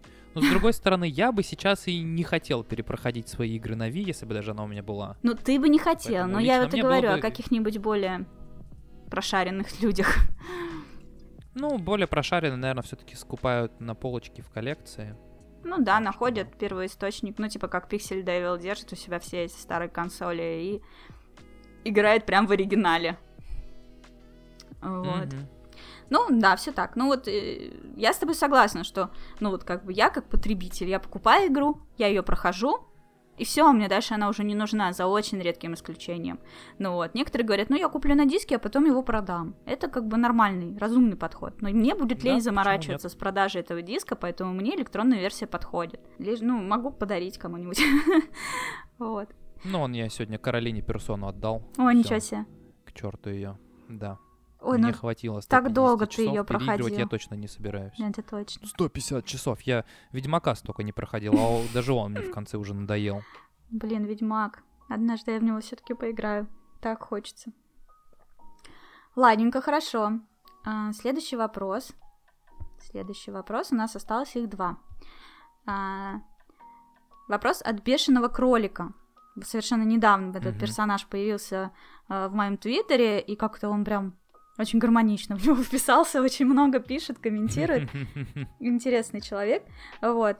И, в общем, э, Бешеный кролик, он э, также слушает все мои подкасты, вот, очень ждет следующих выпусков, чем вдохновляет меня делать их чаще. Спасибо тебе, Бешеный кролик. вот. И, в общем, он когда-то играл в какие-то игры, вот, и сейчас не играет. Я не поняла причины, но там, по моим впечатлениям, всякое что-то бывает. типа «я вырос из них», что-то такое. А, Вполне себе причина, да? Да, бывает. Я вот чувствую, что да, у меня тоже иногда прям я сижу и думаю, боже мой, Чем мне я так не занимаюсь? хочется. Не-не-не, не то, что я задаюсь вопросом, типа, насколько это стоящее времяпрепровождение, а в том, что просто, ну, как бы, I don't feel like it. То есть, как бы, не, не хочется. У тебя просто Ну игр да, нормальных нет. Ты задротишь там на всякие персоны по 150 часов. Знаешь, мне бы после этого не то, что играть, жить не хотелось Нет, бы. чтобы в Ведьмака и в Сталкера. Ну, в танке. Под пивко. В танке, да, в танке. Ну так вот, бешеный кролик задает вопрос. А, с чего начать человеку, который давно ни во что не играл, но хочется начать? Какие, то есть, видимо, он почитал мой твиттер и одумался. Какие игры можете посоветовать наподобие Far Cry? Прошел все части. Что лучше, что лучше, ПК, игровой ноутбук или игровая консоль? Плюсы и минусы кратко. На чем лучше начинать стрим? Просто про- такая солянка Воу, вопросов. прям сразу, Сразу да. во все места, да. И с какой игры начинать стрим? Ну, про стримы это, конечно, не ко мне. Я стримил один раз, два раза в жизни. Один раз я постримил Макса Пейна так, что у всех стекла повылетали, потому что что-то фонило. Так, А другой раз, ну, кстати, вот почему бы нет, я стримил э, Outer Worlds один раз, потому что я хотел потестить очень всратый билд, когда ты вкачиваешь э, нулевой интеллект. То есть как бы себя персонаж вел, когда он тупой. Мгм. И мне кажется, в этом плане вполне себе тема стримить что-то, отличающееся от каких-то стандартных э, вещей. Ну, Мгм. то есть, типа, все стримят Call of Duty. Ну, Ну как да, бы, чем ну и ты будешь чё? отличаться? Да. А попробовать вот что-то такое всратое, почему бы нет? Да, А в мне тоже плане- кажется, это хорошая идея. С чего бы начать, если тебе нравится Far Cry? Но мне кажется, нужно брать какие-то open world дрочильни, типа Assassin's Creed Odyssey. Ну, кстати, есть У тебя да. там будет миллиард сайт-квестов, у тебя будет своя основная линейка, э, будет вообще вагон, чем заняться. Тот же Ведьмак третий, я не Только знаю. как бы, сказать, почему вы не не советуем то, Ведьмака? пожалуйста. Да, пожалуйста, как бы, ес- если не играл, то why not?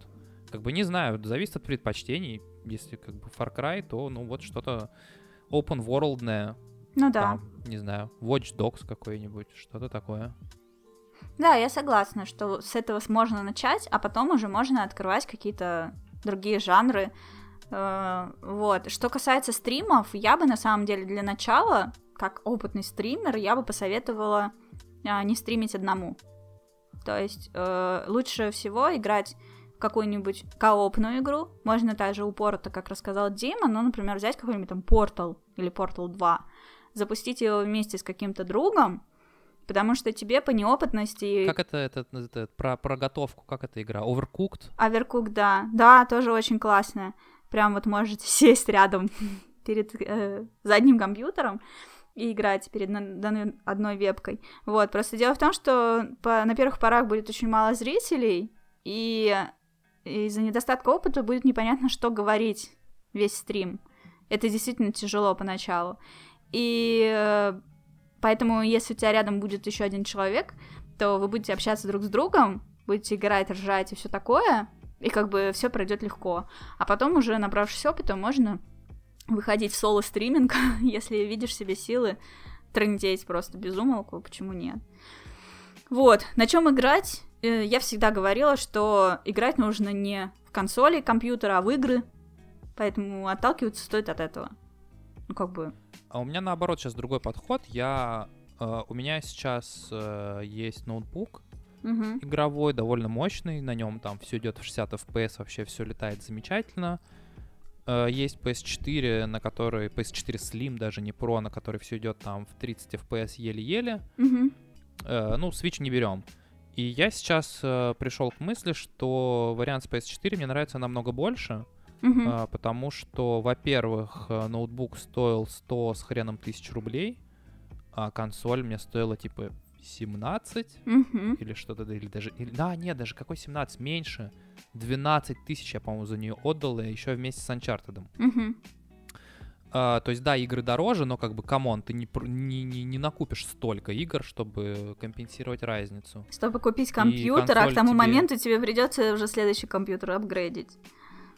Да, то есть э, консоль живет дольше, чем ноутбук, потому что ноутбук там через 3-4 года превращается в кусок хлама, Мгм. а консоль как была, так и есть. И плюс сейчас все прелести ПК-гейминга, когда там Red Dead Redemption запускается как-то через задницу, выглядит вообще непонятно, тормозит. И проблемы с такое, управлением, да. Да, то есть как бы смотри, в чем главное разделение между ПК-игроком и консоли-игроком? Если ты запускаешь игру на PS4, и она у тебя тормозит, это криворукие разработчики. Мгм.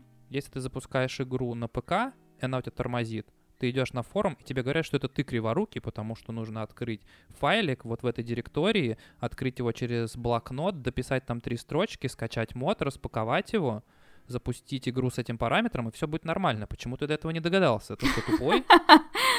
Да, и вообще купи себе такую-то видеокарту, э, а свою эту Да, и выкинь до- вообще докинь в окно. оперативки. Мгм. Да, поэтому, как бы с точки зрения тюленя, который развалился перед телевизором и хочет поиграть в игру, мне намного сейчас, вот в мои 29 лет, в мои там 20 с хвостиком лет игрового опыта, мне сейчас намного больше импонирует простота PS4, где ты нажал кнопку, Да, игра тут же загрузилась, тебе не надо ждать, пока загрузится винда, пока загрузится игра, вот это все. Мне вот, я, я сейчас вот хочу, я перейти на console gaming, наверное, вот Cyberpunk будет последней игрой, которую я пройду на ПК, уберу его на полочку и все, и буду сидеть на консольках играть. да ладно, почему на ПК? Почему? Э, почему Cyberpunk на ПК? Да. Графоний? Э, потому что нет, не графоний, просто игры со стрельбой от первого лица я всегда стараюсь на мышке проходить. А, но ну я логично. поиграл, Не, э, логично, конечно. Я поиграл в Titanfall 2, потому что он продавался что-то типа за какие-то там 5 баксов на PS4 и понял, что, в общем, не хуже. То есть я не играю в компетитив шутинг, то есть там в Destiny, в колду, Мгм. а в синглплеер на геймпаде.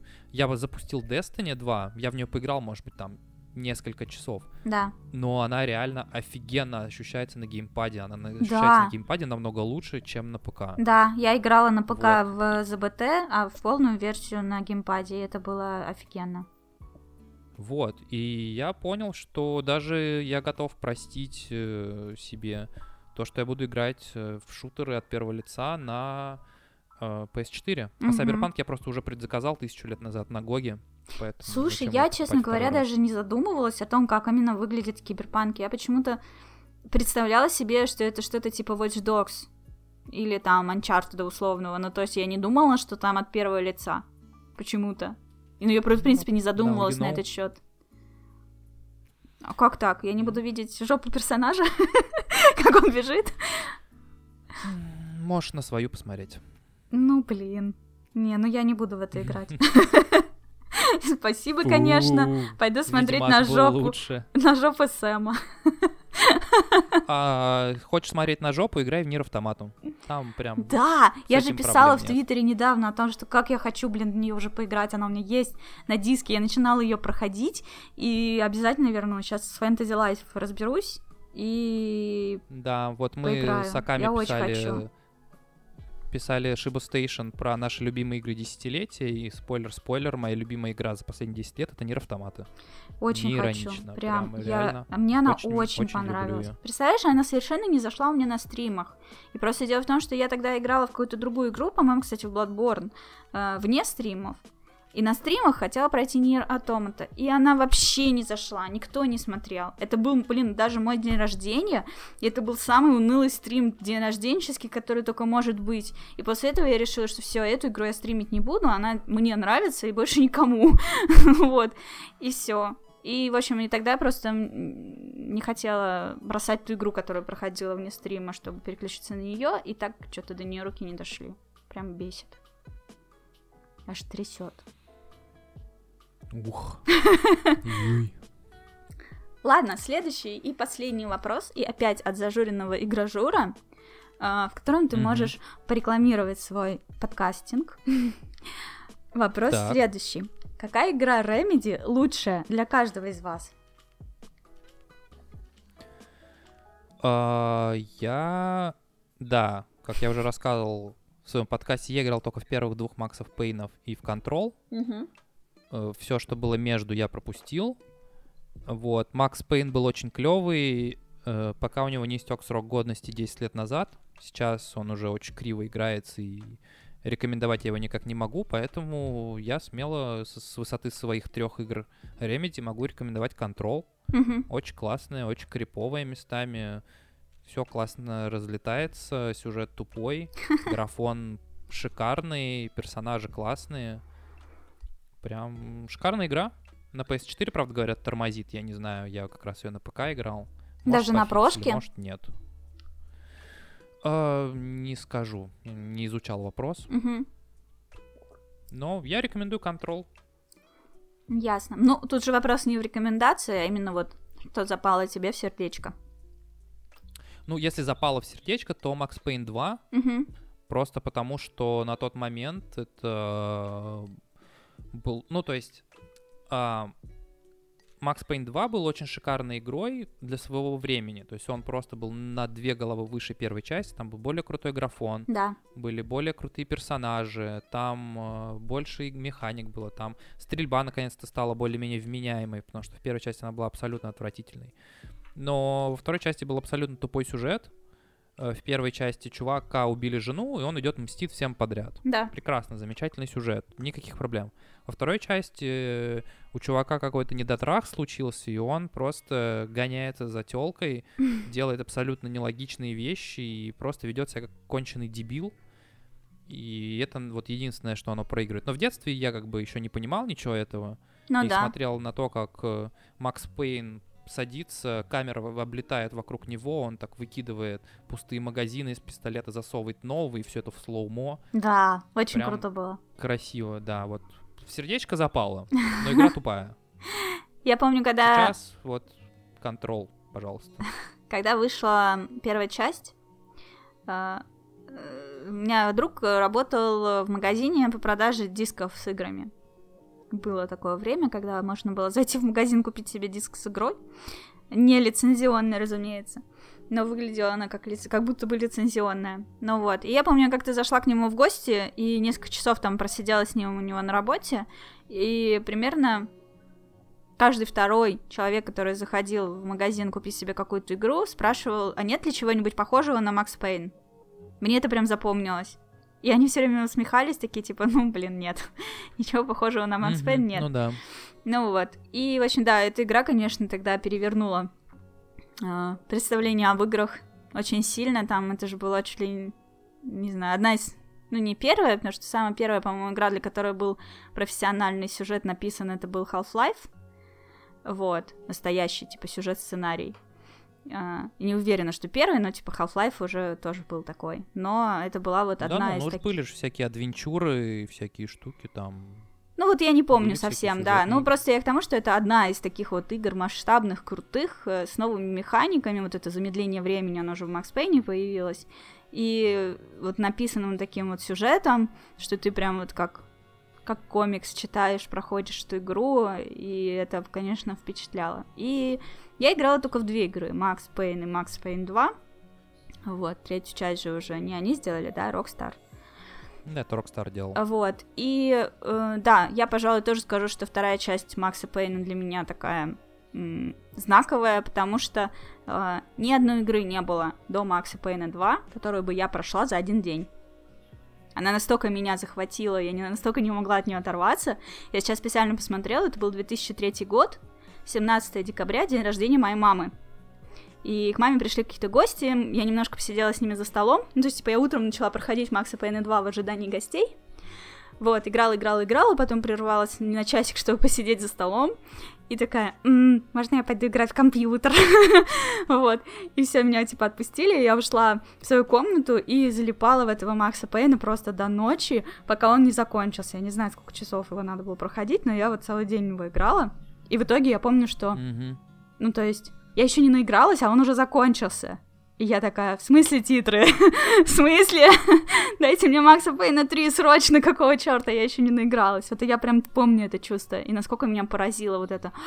Ничего себе, я игру за целый день прошла, за один. Обычно там неделю бегаешь. Хотя бы. Ну да. Вот, так что да, мы, видишь, солидарны. Макс Пейн 2 топчик. Был когда-то.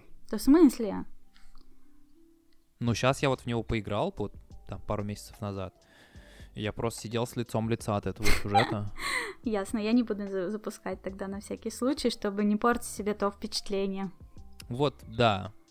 Ретро-игры пусть останутся в тех годах, в которых они вышли. Согласна. Я вот тоже придерживаюсь этого мнения, что пусть оно там вот как мы это запомнили, как мы себе это представляем, не нужно разрушать вот эти воспоминания, эти ощущения. Вот. Я сейчас посмотри, посчитала, получается, мне было 17 лет уже. А я почему-то представляю себя какой-то уж совсем маленькой. Когда я вот думаю, что вот я играла, я думала, мне было лет 12, оказывается, 17 уже. Взрослая тетенька. Ну, вот мне как раз было 12. А нет, 18 даже, если это было в декабре 2003, значит 18. Офигеть. Хотя не факт, что я играл в него ровно в 2003 Угу. Не, я помню, он тогда, Тогда у вот прям меня вышел. Не вышел. было особой привязки к датам релиза. Тем более, когда они еще выйдут в наших пиратских фаргусовских переводах. Хотя Макс Пейн у меня, кстати, был лицензионный. Да, 1С. 1С. Да, они тогда делали лицензионный, все правильно. Боже мой, ну какая в первой части была тупая озвучка. Ох, Да? российская, прям guilty pleasure, да. то есть Вообще это не помню. Настолько плохо, что аж хорошо. Да, опять же, вот как бы наш выпуск про игры Remedy, я там как раз э, рассказывал, что поскольку первая часть это такой тупой боевик, где просто реально чувак мстит всей э, цепочке распространения наркотиков от самого низа до самого верха. Так. И поскольку это вот реально тупой боевик из 90-х, а они у нас выходили вот в этом дебильном переводе, то вот эта идиотская озвучка, когда озвучено все одним голосом, совершенно не понимая, что при этом происходит на экране, она прям наоборот только добавляет вот этой ностальгии по вот этим старым тупым боевикам. Я же играла не в включаешь в озвучке, я оригинале- с субтитрами играла. Все, я вспомнила, поэтому я не знаю, какая была озвучка. Вот. У А у первой части такая идиотская озвучка, что я аж прям получал удовольствие, насколько это плохо. Офигеть. Да, я прям помню этот томный голос Макса Пейна, настоящий, английский. Во второй части уже была хорошая озвучка, да, то есть там никаких вопросов к ней нет. Вот. а, Первый, да, Мгм. ржака. Вот вторую даже не помню, а первую я точно проходила с субтитрами. Прям уверена. Вот, у него такой был басистый, прокуренный голосок у Макса. Вот, ну все, мы ответили на все вопросы. Мы с тобой болтаем уже два часа. Я допила свой глинтвейн Дичь. и чувствую себя гораздо лучше, Полтора кстати. часа назад. Нет, буквально вот недавно. Буквально вот примерно на прошлом вопросе. Или даже Нормас, пока нормас. ты отвечал на этот. Так что да, я растянула свои пол-литра глинтвейна надолго. Вот. И, честно, э, я не опьянела, как и планировала, но почувствовала себя гораздо лучше. Так что простуда, уходи. И не приходи больше. Да. Вот. Такие дела.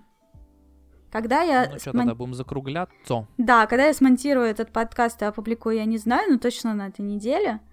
Вот, пусть он подышит, настоится, я созрею его послушать, и тогда вырежу оттуда примерно полтора часа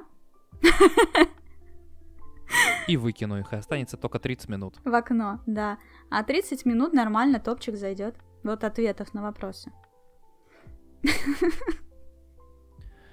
Нормас, нормас. Все остальное за деньги. Paywall. Ух ты, хорошая идея. Мгм. Ну что, я зря Patreon заводила и карточку заказывала. Да, вырезай все гласные Так. и продавай их за деньги. Вы- а вы правда технический? Кто, инженер? Да неважно. А не, а не маркетинговый. А то у меня сомнения. Вот. Спасибо большое за эту беседу. Очень круто. Вообще, блин, поговорили про эти путешествия. Мне так хочется теперь вот э, просто вот прям сейчас, знаешь, закрыть ноутбук и уехать. Вот. А я вот, ты знаешь, уже охладел к этому. Я уже столько напутешествовал, что я каждую поездку воспринимаю как работу. Типа, О, блин, опять ехать. Я бы даже по работе поехала, честно говоря. Мне вот это очень пока Ну, я доставляет первые пару лет тоже так ездил. С горящими глазами. Типа, «А, я еду. Ага. Сейчас так, о, блин. Мне еще так нравится, Офигеть. садишься в самолет, расчехляешь свой свич, играешь во все игры подряд, так классно. Поэтому, когда мне говорят, ой, туда лететь часов 10, я так, о, круто, поиграю во все игры. Я сплю в самолете и ничего не успеваю. Вот за 10 часов можно успеть и поспать, и поиграть. А если лететь там, типа, дурацкие 3 часа, вот не то, не все, и не выспался, и не поиграл, и вообще еще и не кормят обычно. Полный отстой. Вот. А если вот прямо так вот, прям летишь, там, в Японию 9,5 часов, в, на Бали 15, или там в США вот эти вот 12 или 15 часов. Идеально прям, то, что надо. Да, вот. В общем, а, спасибо большое, было очень круто поболтать, попить глинтвейн, послушать cool story. Я, в общем, сворачиваюсь и уезжаю в далекое путешествие. вот. А мы с тобой э, тогда забиваемся следующий подкаст записать, э, сидя у меня на кухне. Приезжай в Москву, заходи в гости. Пофоним, бль... М, Ладно. Не буду. Ты знаешь, мы же прошлый подкаст писали вот как раз вдвоем, сидя у меня на кухне в один микрофон. Я его поставила на угол стола, э, у меня небольшой стол, и мы как бы сидели, смотрели друг на друга и болтали вот в этот один микрофон, и вообще отлично было, очень удобно. Мгм. И звук нормальный. Я боялась, что будет просто полный отстой. У тебя дома так не получалось, что нужно было прям близко к микрофону говорить, чтобы избавиться от этой реверберации, от эха кухни. А у меня на кухне эха нет, поэтому можно подальше от микрофона отодвигаться и нормально. Как оказалось. Хоккей, договорились. Вот. Так что приезжай, пока я не переехала отсюда, в другую квартиру, где, возможно, будет эхо. Мгм. Я тебя понял. Вот. Окей. Выдам тебе хоречка, налью тебе чаю и поболтаем еще на какую-нибудь тему. Лады?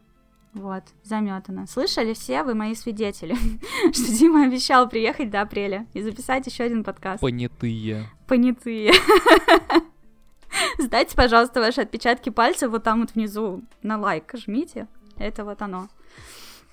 Вот, также внизу в описании вы найдете ссылочку на подкасты Shiba Station, где Дима говорит еще больше, чем в моем подкасте. Ссылка в описании. Да. Вот, подписывайтесь, колокольчик. ставьте лайки, да, колокольчик, вот это все жамкайте. И э, до следующего выпуска тогда. Пока-пока. Чао.